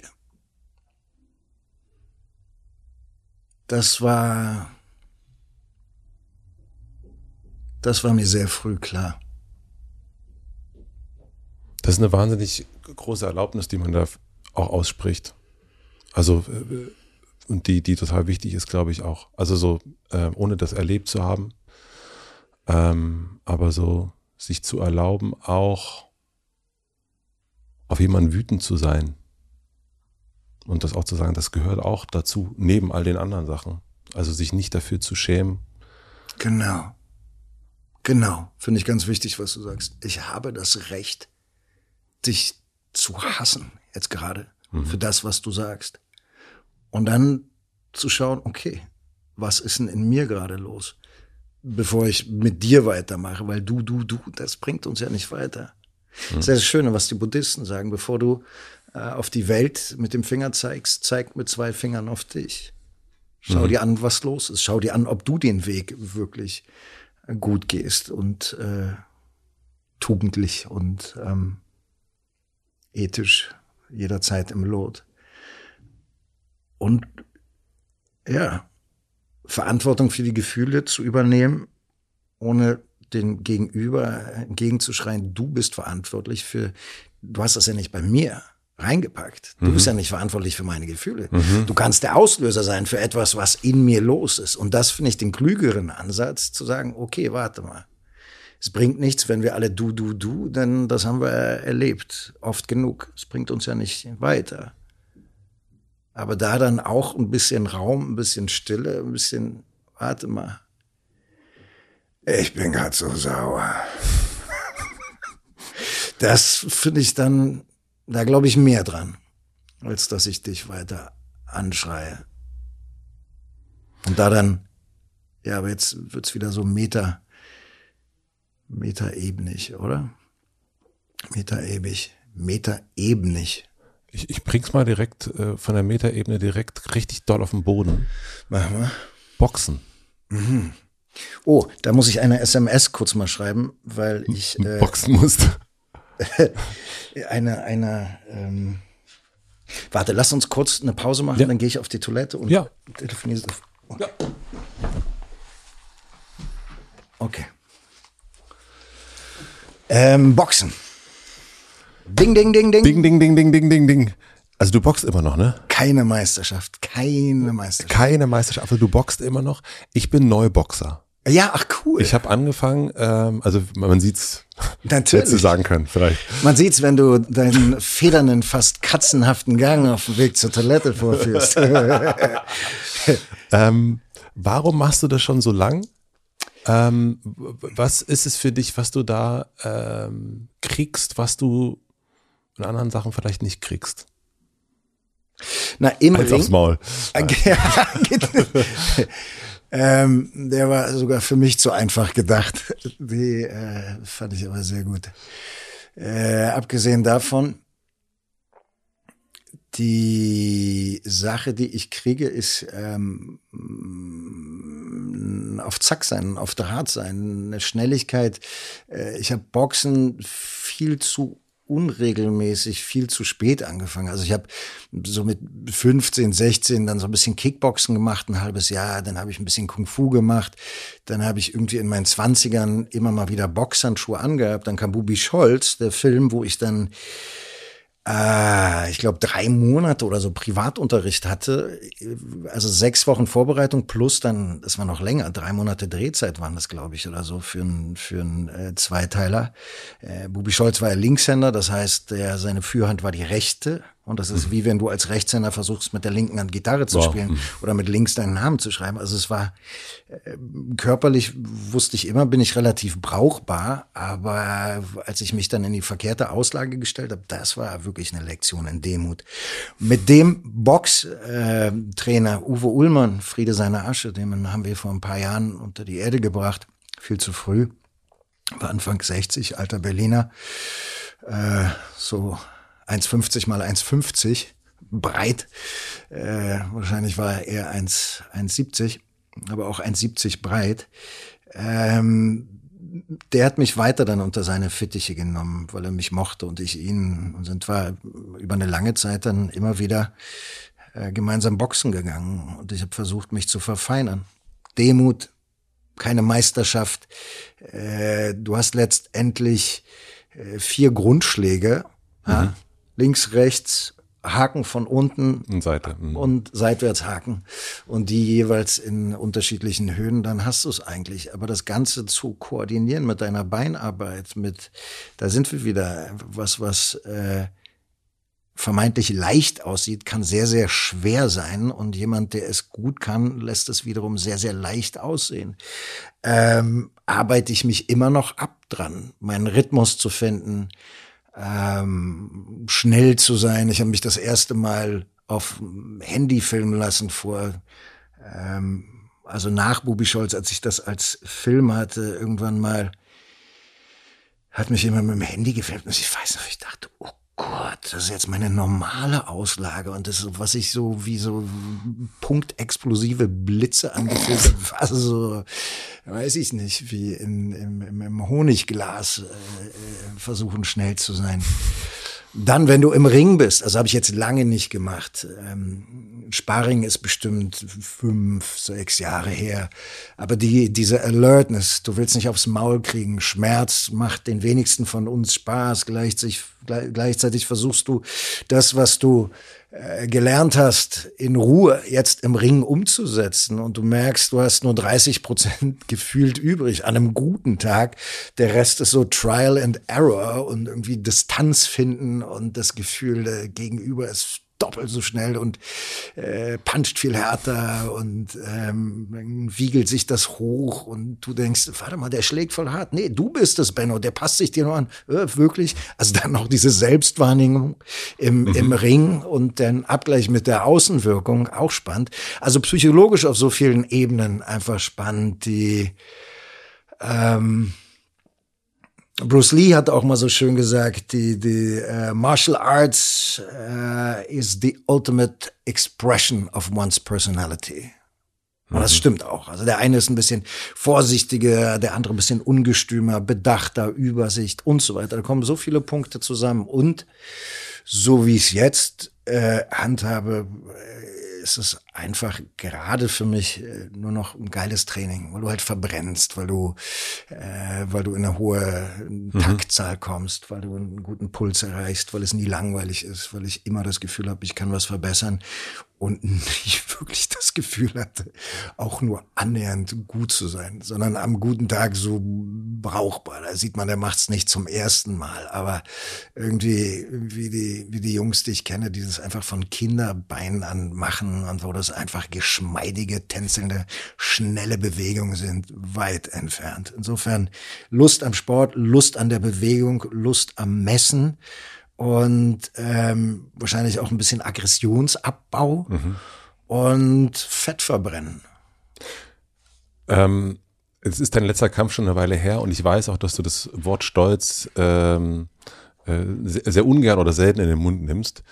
Ähm, aber wenn, und sowohl als, du bist, und dazu bist du auch kein sowohl als auch Typ, hast du auch schon ein paar Mal in Interviews gesagt. Aber wenn du dich jetzt, Ich will aber ein sowohl als auch Typ sein. Also ich kultiviere so. das sowohl als auch. Ich will weg vom entweder oder. ach so, rum entweder oder, ja. So ist das. So ist es richtig. Genau. Ja, mein Fehler. Ich habe, ähm, also worauf bist du mehr stolz, dass du jemandem eine mitgegeben hast oder kann man darauf stolz sein? im Boxring oder dass du eine einstecken konntest? Oh, gute Frage. Ich glaube, eine mitgeben. Weil da muss ich ja, da muss ich ja erstmal durchstechen, durch sein Bollwerk. Mir eine mitzugeben, ist, glaube ich, relativ einfach, weil ich eine miserable Deckung habe. Nein, aber Geh halt sozusagen, ein man, aber das auch durchzuhalten, also das, das äh, eine zu kriegen und dann aber trotzdem Ja. nicht rauszurennen und sagen so, das war's jetzt für mich. Ja. Ja, vielleicht, ich glaube, das finde ich ganz, ganz gut an mir oder so, dass ich eine gewisse Leidensfähigkeit mitbringe, trotz meiner Sensibilität Ja. äh, durchziehe meistens. Ja, ist wahrscheinlich eine ganz gute äh, Zutat, die ich vielleicht auch ein bisschen feiere an mir. Wie, wie oft machst du das in der Woche? Du, ganz ehrlich, habe ich gerade überlegt, wo wir jetzt reden. Und die Wahrheit ist, ich war ein halbes Jahr nicht mehr. Ich war letztes Jahr beschenkt, ähm, weil ich letzte Mal, und jetzt komme ich zum Thema Flugscham, ich will ja weniger fliegen. Äh, deshalb traue ich mich, das was gar nicht zu sagen, weil ich wirklich finde, wir müssen alle anders leben. Und ein Flug äh, wir sollen die Welt sehen, aber wir müssen wissen, dass jeder Flug, den wir nicht antreten, besser für den Planeten ist. Insofern wähle ich mir meine Flüge wirklich äh, viel bewusster aus als noch vor ein paar Jahren. Aber hier ist äh, das, was ich sagen wollte. Ich war letztes Jahr in Thailand fünf Wochen und habe da dann gethaiboxt ähm, mit Pratzen. Also nicht äh, Sparring, sondern also für die mm, Nicht-Boxer unter uns Pratzen sind diese Kissen, diese Pratzen. Das ist auch mein Box. Pratzen sind die Pratzen, auf die man haut. Ja, herrlich, herrlich. Ja. Pratzen sind großartig, Ja, Wahnsinn. deine Schnelligkeit, äh, Schlagkombinationen trainieren, ähm, die Füße auch mal wieder mit reinnehmen. Hast du mal gekickboxt oder gethaiboxt? Kickboxen habe ich auch probiert. Ja. Ja. ja. Das finde ich auch toll, weil es dann halt noch mal einen anderen äh, Kraftaufwand bedeutet, dein Bein hochzuziehen, schnell zu sein ähm, und ich dann noch schneller ins, ins, ins Schwitzen komme. Aber wenn man das filmt, das ist ganz bitter. Ja. Ich war relativ gelenkig, Ah ja. aber ich habe mich in Thailand auch nicht. Doch, ich habe mich in Thailand filmen lassen, aber auch nur bei den Oberkörpertechniken. Äh, Thailand macht dann halt auch total Spaß, weil dein Körper ist eh die ganze Zeit geschwitzt und warm. Du musst dich nicht warm machen, du, weil du bist durch diese Luftfeuchtigkeit die ganze Zeit sind deine Muskeln weich. Und danach habe ich gedreht zweieinhalb Monate auf Mauritius und habe da trainiert zweimal in der Woche mit dem ehemaligen Weltmeister im Thai-Boxen, auch Pratzentraining. Also letztes Jahr war ich so beschenkt und dann ähm, ist mir aber auch gerade beim Gespräch aufgefallen, dass es jetzt ähm, Juli, seit Juli habe ich keine Boxhandschuhe mehr angehabt und habe jetzt die Woche aber drüber nachgedacht, ob ich nicht wieder Lust hätte, nächste Woche mal loszumachen. In der spirituellen Praxis würde ich behaupten, es ist Meditation, was, was, was du vor allen Dingen praktizierst. Und was ist es im, im Körperlichen? Was ist da, was, was du häufiger machst? Was meinst du? Naja, also du hast ja. Ach so. Also Wenn so- ich jetzt nicht boxe, was ich dann mache. Ja, also was ist für dich, äh, wenn jetzt, jetzt diese Woche, also du- ich nehme an, du machst trotzdem Sport und Ja. hast jetzt nicht seitdem keinen Sport gemacht? Ich mache äh, Grundübungen Kraft. Also ich mache zweimal in der Woche Basics. Das heißt Grund Allein oder mit Trainer? mit dem Trainer. Weil ich festgestellt habe, dass ich alleine zum Übertreiben neige. Also wenn ich so Crossfit gemacht habe, dann habe ich äh, schnell mal einen Tennisellbogen gehabt oder so. Und ich bin jetzt einfach in ein gewisses Alter gekommen, wo ich merke, dass die Regeneration wichtiger wird, als sie mit Mitte 20 war. Und ein gewisses Trainingsprinzip wichtig ist. Ähm, versus ich alleine habe die Tendenz in den roten Bereich. Also wenn ich richtig, mich richtig fertig mache, war es ein gutes Training. Wenn ich so japsend am Boden liege, dann war es gut. Aber dass es nicht immer sein muss, das habe ich Sag durch, kaum was über deine Persönlichkeit aus. äh, das habe ich durch, einen- durch einen Trainer gelernt. Und insofern sind wir manchmal bei 80 Prozent und beim nächsten Mal sind wir dann wieder bei 100 Prozent. Ähm, und das äh, kombiniere ich mit so, mit so Läufchen. Mhm. Also joggen. Wie Genau. Wir, ah ja. Genau. Und ähm, ich finde, Handeltraining hat auch was total Meditatives. Also ich bin da selten, also ich bin nie an Geräten. Also ich mache wirklich nur die äh, Kreuzheben, Kniebeugen, Bankdrücken. Ähm, vergesse ich irgendwas? Klimmzüge. Eigentlich war es das. Ausfallschritte. Ähm, und dann, kennst du das App Wheel? Nein, was ist das? Beste Übung. Diese Rolle, du hältst, äh, du hast zwei, du hast ein Rad, was du greifst an der Achse, Ja. also du greifst die Achse eines kleinen Rades, kniest dich hin und kullerst dann an dem gesehen, Rad. ja. Vorher bist du in der waagerechten. Das ist ja auch. Und dann weißt du danach, ob du Kraft im Rumpf hast oder nicht. Ist eine super Übung, auch äh, komplementär zum Boxen, weil es halt dein Chor Mhm. trainiert. Genau. Also ich mache eigentlich nur, also wir quatschen aber auch wirklich über dieses und jenes. Ist doch herrlich. Diese, herrlich, herrlich. Herrlich. Ähm, das sind die Basics, die ich mache. Genau. Geräte mag ich nicht. Hat man, glaube ich, selten gehabt in einem Podcast, dass man so über Gott, Spiritualität Gott, und dann über die schwere Apps. Kniebeugen, App-Wheel. Das gefällt mir total gut. Ja, vom Schicksal einen in die Fresse kriegen, dann über Boxen reden, Ja. über Ring in die Fresse kriegen. Das ja, ist, ich find's auch gut. Es ist doch das Leben. Ähm, jetzt muss ich mal nochmal, jetzt gucke ich mal auf meinen Zettel. Ich habe, da sollte nicht mehr viel draufstehen. äh, es stehen eigentlich noch, äh, naja, ist das, Wirklich? naja, nee, nicht mehr viel. Ich, ähm, wird, weil du das Buch deiner Tochter gewidmet hast. Zoe, die jetzt 20 ist. Ähm, mich würde interessieren, was du von ihr gelernt hast.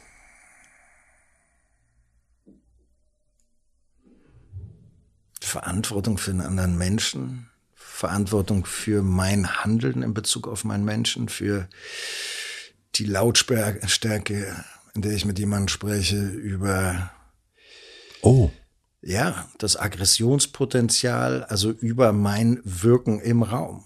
Jetzt ohne Quatsch. Also einfach die ähm, zu meinen Gefühlen zu stehen, aber gleichzeitig mitzubekommen, was das mit meinem Gegenüber macht, die Gefühle nicht über Lautstärke oder Dominanz. Gegenüber nicht überfordern zu wollen. Also was dir bei Erwachsenen, wenn du richtig sauer bist, scheißegal ist für den Moment, weil danach redest du in Ruhe drüber. Da bin ich jetzt auch an einem anderen Punkt als früher. Aber durchs eigene Kind bist du dann natürlich in einer ganz anderen Situation, wo du weißt, dass, ähm, dass du einschüchtern kannst, dass du dominieren kannst, dass du zu Tränen äh, dein Gegenüber treiben kannst, dass du dein Gegenüber verängstigen kannst, emotional total überfordern kannst und dass das deine Verantwortung ist und allein nicht deine, weil Wasser fließt den Berg runter. Mich im Raum zu checken, ähm, immer behutsamer zu sein, trotzdem ein Anwalt zu sein dessen, was ich für richtig halte und das meiner Tochter so zu erklären, dass sie es annehmen kann. Ähm, Die Kunst der Kommunikation. Kommunikation ist das, was beim Gegenüber ankommt, nicht was du vermeintlich gesagt hast.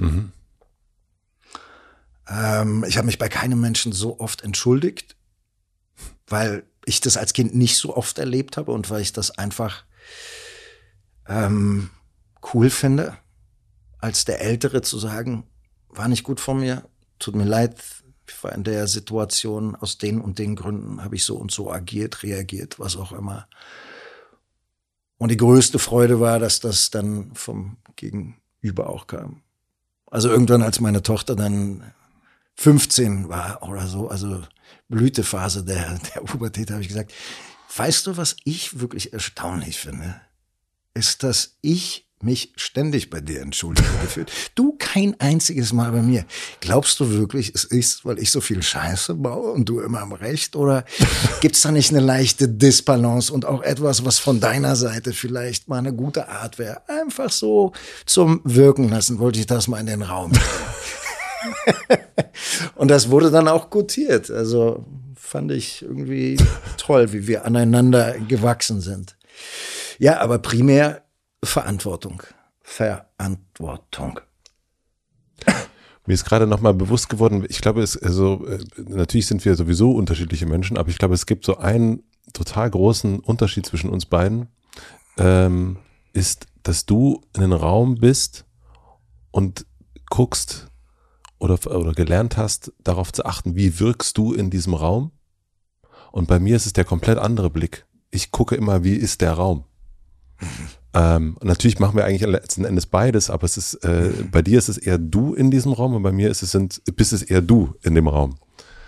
Weißt du, was ich meine? Ich weiß, was du meinst, aber das ist, glaube ich, auch, es ist immer beides. Es ist immer beides. Es ist nur sozusagen, der Blick ist ein, ist ein, äh, und das, das ist mir auch aufgefallen. Es ist auf jeden Fall beides, aber es ist aus einem anderen, äh, aus einer anderen zentrierter. Ja. So fühlt sich das an. Genau. Aber ich höre das, was du sagst.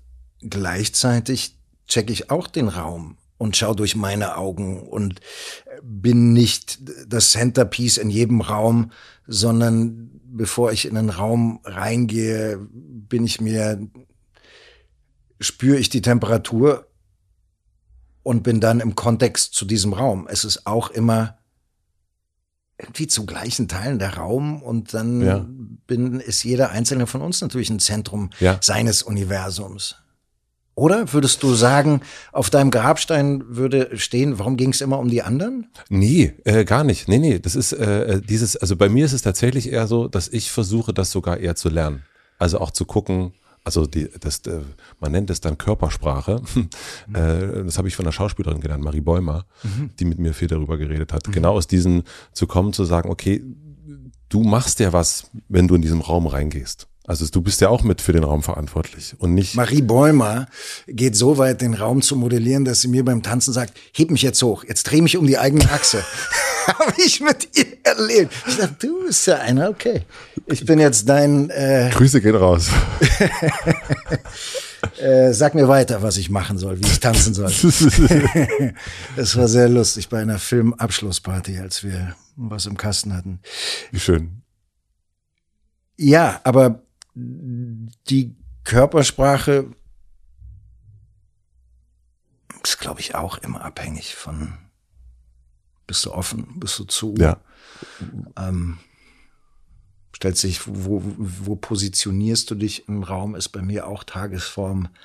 Äh, inwieweit bin ich self-conscious? Also irgendwie schaue mir selber über die Schulter oder inwieweit fühle ich mich als gleichwertiges Teil des Raumes, inwieweit habe ich das Gefühl, äh, ich muss mich hier eingeledern, ich werde gemocht, ich werde nicht gemocht, ich muss noch beweisen, dass ich okay bin, weil die Vibe fühlt sich so an, als würden die mich nicht okay finden. Mhm. Ich will das nicht beweisen. Ich mag euch nicht. Gefällt mir nicht im Raum. Ist ja auch jedes mhm. Mal anders. Ist wirklich hochspannend, finde ich immer diese Balance. Die Welt und du diese horizontale Acht. Ich nehme euch wahr, ihr nehmt mich wahr und irgendwo dazwischen ist der Raum, den wir gemeinsam kreieren. Hochspannend, jedes Mal, immer wieder anders. Es gibt ja so ein Idealbild ähm, von auch so, wie so eine Welt sein könnte unter Umständen. Ja, wir haben so ein bisschen, also du redest oder schreibst in dem Buch viel, viel mehr drüber, über das, über das Thema Klima und auch über deine, äh, deine Auseinandersetzung damit. Ähm, hast du ein Idealbild von dir selbst, wo du gern hinkommen würdest wollen? Ja, radikale Selbstannahme. Also in jungen Jahren haben wir alle gern, glaube ich, so ein Poster von uns, wie wir sein sollten. Ein bisschen größer, ein bisschen mutiger, ein bisschen intelligenter, ein bisschen nachsichtiger, ein bisschen mehr der Anwalt meiner eigenen Interessen. Im nächsten Moment ein bisschen ähm, liebevoller, was weiß ich. Und irgendwie eine ethische Ausrichtung zu haben, eine, irgendwie Werte, die mir wichtig sind, zu kultivieren und gleichzeitig ehrlich mit mir selber zu sein ähm, und mit dem, was da ist, authentisch umzugehen. Also bevor ich anfange an mir rumzuschrauben. Ich stehe zum Beispiel überhaupt nicht auf Autosuggestion und äh, dir selber sagen, ich bin glücklich, der Himmel ist blau und bla bla bla. Glaube ich nicht dran. Aber vielleicht funktioniert das für Leute. Ich möchte mhm. da nicht bewerten. Ich glaube für mich nicht dran, sondern ich glaube dran, dem zu lauschen. Und da sind wir wieder bei der Meditation im weitesten Sinne. Wo fängt Meditation an? Wo hört sie auf? Was ist wirklich los? Und dem Raum zu geben und da ehrlich mit mir selber zu sein und zu sagen, ich empfinde gerade so, ich merke, es macht was mit mir, dass das und das passiert, anstatt schon drüber hinwegzugehen und zu sagen, ich will nicht, dass das mit mir macht, deshalb so und so. Äh, also ich möchte nicht, was ich vorhin gesagt habe, über Sachen rüberbügeln, sondern ich möchte eigentlich meinen Lebensprozess immer bewusster mitkriegen um mir selber immer mehr Raum zu geben, um ein Gefühl dazu zu bekommen, warum bin ich denn so? Und das nicht kognitiv zu beantworten, sondern mir selber ein guter Begleiter zu sein und mir erlauben zu sein, ohne dass ich das die ganze Zeit jetzt asozial in der Menge auslebe. Das meine ich nicht, mhm. sondern ich meine, ähm, ein mit mir sein, ohne mich ständig bewerten und an mir rumschrauben zu müssen, ist, wie ich mein Leben leben möchte, äh, weil ich durch diesen Weg an den authentischsten Selbstausdruck äh, glaube und das Ganze natürlich auch von euch allen, von dem Raum, hm. den wir gemeinsam auf dieser Welt kreieren, abhängig ist. Also ich brauche dazu auch die Welt und ähm, bin da kontextual immer total neugierig und abhängig und habe auch Lust, mich viel mehr auszusetzen. So äh, Streitigkeiten interessieren mich viel mehr. Mhm. Also früher habe ich in Beziehungen, glaube ich, schneller mein mein Bündel äh, gepackt und äh, es wurde mir schnell zu bunt, weil miteinander Spaß haben ist toll. Aber Streiten ist scheiße und wenn Streiten zu oft ist, dann mhm. ja. It's my life, I live it my way. If you don't like it, hit the highway. Mhm. ähm, also radikale Fremdannahme auch? Radikale, was meinst du damit? Naja, dass man den anderen auch annimmt mehr. Also wenn es um Selbstannahme geht. Also, ja, es ist ja dann auch es ist ja beides. Es ist ja dann auch Selbstannahme, weil ich bin ja im Kontext zu dir, genau. ich, oh wow, warte mal, geht mir gerade richtig auf den Sack. Was ist Warum? eigentlich los bei mir? Genau, mhm. genau. Insofern ist es auch wieder Selbstannahme, aber natürlich auch. Also radikale Annahme vielleicht. Radikale Annahme dessen, was ist, genau. Ja. Dann wird, glaube ich, ein Schuh draus. Und mhm. es ist ja dann auch immer spannend, äh, Raum zu kreieren. Weil, also wenn du dich miteinander verhakst, dann kannst du ja zwei Stunden miteinander streiten. Aber wenn, wenn der Punkt erstmal da ist von 150, dann geht's ja, mhm. nein, du, nee, nee, du, es geht ja so schnell, da passt ja kein Platz zwischen, das bringt ja nichts. Und da einfach zu atmen und sagen, okay, warte mal, Stunde Pause.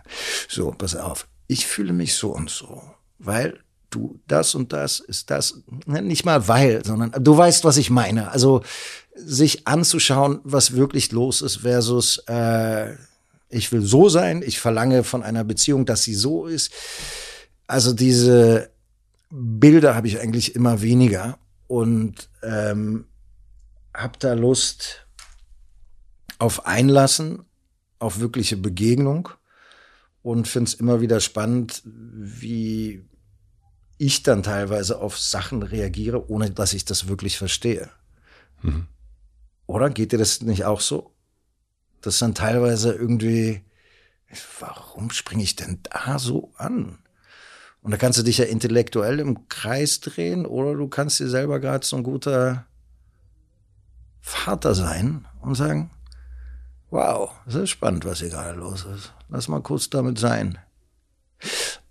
Und meine Erfahrung ist, dass das dann von alleine gerne mal aufweicht und weniger verhärtet. Ich will weicher werden. Also ich war jetzt nie der krasse Typ. Aber was ich meine, du weißt, also ich möchte, ich möchte mehr ausatmen, als mit angehaltenem, mhm. festem Körper und Seelen ähm, und Intellekt durch die Welt zu marschieren. Das wäre mein Traum, mein Ziel. Ausatmen mit dem, was ist. Ja, das finde ich gut gesagt. Manchen Menschen kann man diese Frage stellen. Ich glaube, dir kann man sie stellen. Was ist der Sinn des Lebens? ähm, ich äh, gebe dir nachher mal ein paar Nummern von ein paar Leuten, die können dir damit helfen. Vielleicht. Puh, was ist der Sinn des Lebens? Das ist nicht an mir, das in den Mund nehmen zu können. Ich glaube,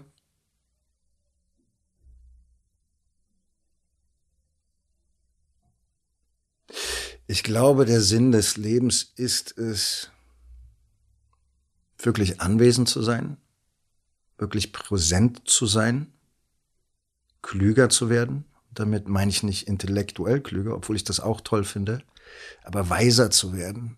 Also, wenn du Weisheit als die Fähigkeit, mehr Welt in dir abzubilden definierst, ein präsenterer, weiterer Raum der Welt zu sein, der großzügig ist, der liebevoll ist, der verbunden bleibt, anstatt sich abspaltet, anstatt sich abzuspalten, dazu zu lernen, Liebe in die Welt zu bringen, zu lieben, zu helfen. Und die Welt durch deine Präsenz vielleicht ein bisschen reicher zu machen. Und vielleicht eine Frage zu stellen, die nur durch dich gestellt werden kann. Da brauchst du mir gar keine Nummern mehr geben, Benno. eine sehr coole Antwort. Also, sehr hm. reich. Ja, so we walk on. Ich habe drei schnelle Fragen fürs Ende. Mhm. Was lernst du gerade, was du noch nicht so gut kannst? Dein Shirt abzu. Ja, irgendwas ist da. Ähm.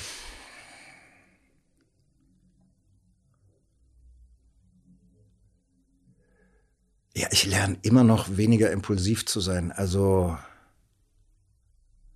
weniger, ja, genauso möchte ich sagen. Also ich merke manchmal, wie eng im Kopf ich bin, weil Sachen so sein sollen. Und gleichzeitig finde ich mich so, äh, bewerte ich mich dann total, weil ich mich dann spießig finde. Und eigentlich möchte ich so ein freier Hippie sein, merke aber hier und da habe ich so einen ganz krassen Schwarz- und Weiß-Blick auf Dinge, wie die sein sollten. Und äh, da lerne ich immer noch weicher, fluider, großzügiger zu werden. Äh, ja, das wäre eine Antwort. Du hast selber ein gutes Buch geschrieben. Danke. Welches Buch würdest du nach diesem Gespräch empfehlen, sollte man lesen? Du hast viel gelesen, glaube ich, in deinem Leben. Die Straße von Comic McCarthy. Oh.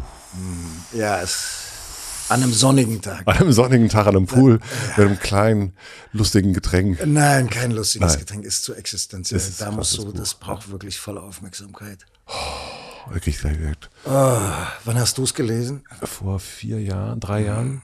Oh Gott. So existenziell, so wunderschön, so schmerzhaft. Wahnsinnig schmerzhaft. Aber auf, auf lebensverankernde. Mhm. Oder? Ich meine, darüber haben wir schon geredet. Schmerz, Liebe. Ich meine, was dir da so wehtut, ist diese unglaubliche Liebe und Vater diese. Und Sohn. Genau. Ja. Ah. Genau. Ich habe eine große Plakatwand am Alexanderplatz. Wenn man lachen will, grün ist die Hoffnung. Auch schön. Von T.C. Boyle. Bei Jungs, die Hanf anbauen wollen in den kalifornischen Bergen. Das Gut, dass du den jetzt noch reinbringst. da kann man auch was Lustiges zu trinken. Ja, da ja. kannst du zu trinken. Ah, also, die letzte Frage. Ich habe eine große Plakatwand am Alexanderplatz. Imagination ist gefragt und du darfst entscheiden, was für alle darauf zu lesen sein wird. Was schreibst du drauf? Ab jetzt geht es jedem Einzelnen von uns was an. Sehr gut. Den nehmen wir. Schreiben wir drauf. Benno, vielen Dank. Hat das mir richtig Spaß gemacht. Gleichzeitig. Also ich bin ein bisschen beeindruckt und äh, ja, ich danke dir sehr für dein Gegenüber. Danke dir für den Raum.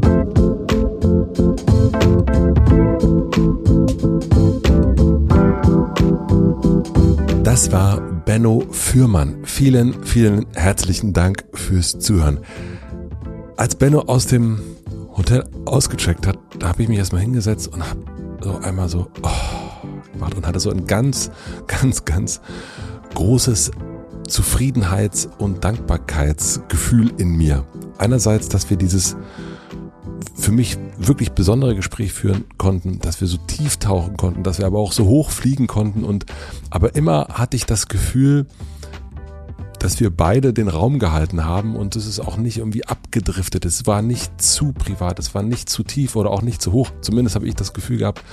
Und mit so einer Person, die man eigentlich nicht so gut kennt, so eine Zeit verbringen zu dürfen, das hat mich total, ja, hat mich total zufrieden und dankbar gemacht. Und zum anderen aber auch, das hört sich manchmal so kitschig an, wenn man das so ausspricht, aber das habe ich eben in diesem Moment gefühlt, dass ich auch richtig, richtig dankbar dafür bin, dass es dieses äh, Hotelzimmer hier gibt, in dem diese Gespräche stattfinden können, dass meine Gäste hierher kommen, dass die auch sich ähm, bereit machen und sagen, okay, let's go. Und Benno hat vorher noch nie vorher eine Folge gehört, der hat sich einfach darauf eingelassen. Das machen übrigens relativ viele, die herkommen, die kennen das gar nicht unbedingt, sondern haben irgendwo gehört, das soll ganz gut sein, geht da mal hin. Und das, äh, dieses Vertrauen finde ich irre und auch, und das ist der dritte Punkt auch, dass ihr da auch immer wieder mitmacht. Und ich habe in diesem Jahr, ich habe mir vorgenommen, hier eine große Bandbreite, eine größere Bandbreite als zuvor äh, zu repräsentieren. Und wir sind dabei und es wird auch noch ein bisschen bunter. Und ich freue mich, dass ihr da auch so mitgeht und Lust habt und ähm, mir auch schreibt und das aber so tragt. Und das habe ich ja auch in der Folge hier gesagt, dass das auch, ich habe auch das Gefühl, wenn hier so viele Leute zuhören, na klar, dass es dennoch irgendwie ein geschützter Raum ist. Und das hat ganz, ganz viel damit zu tun, dass auch ihr diesen Raum irgendwie so schützt und äh, wahrt und ihr wisst, ähm, äh, wie man damit umgeht irgendwie, weil man hat ja irgendwie auch eine Verantwortung. Irgendwie dann doch auch dafür. Herzlichen Dank. Also, und das äh, ist mein Gefühl gewesen und das wollte ich hier einmal mitteilen und ähm, wie gesagt, es ist immer ein bisschen kitschig, aber es ist eben auch wahrhaftig und deswegen hier einmal Schön. ähm, was möchte ich noch sagen? Ja, es ist gar nicht so einfach. Ich versuche das ja hier am Ende immer so kurz was rauszuziehen aus so einer Folge und zu sagen, was, ähm, was war diese eine Sache, die zwei oder drei Sachen. Und das ist für mich gar nicht so leicht in dieser doch sehr, sehr äh, weiten Folge. Vielleicht dieses, ja, dieses Tiefe suchen und auch bereit dafür sein, in die Tiefe zu gehen und offen zu sein was ich auch gerade schon gesagt habe, ja, das ist, äh, dass es da eigentlich eigentlich nur zu gewinnen gibt und weniger zu verlieren gibt. Das habe ich nochmal so, das ist so vielleicht die eine Sache, die ich besonders mitgenommen habe, neben den ganz, ganz vielen anderen Sachen und ich glaube, das ist eine Folge, die ich mir noch ein paar Mal anhören werde. Vielen, vielen Dank, äh, lieber Benno und ich glaube auch und ich hoffe, dass du nicht das letzte Mal hier im Hotel warst und das nächste Mal sehen wir uns dann wieder leicht bekleidet ähm, an geheimen Orten. Herzlichen Dank bei Torben Becker für die redaktionelle Unterstützung, bei Maximilian Frisch für den Mix und den Schnitt und bei Jan Köpp und Andi Finz für die Musik.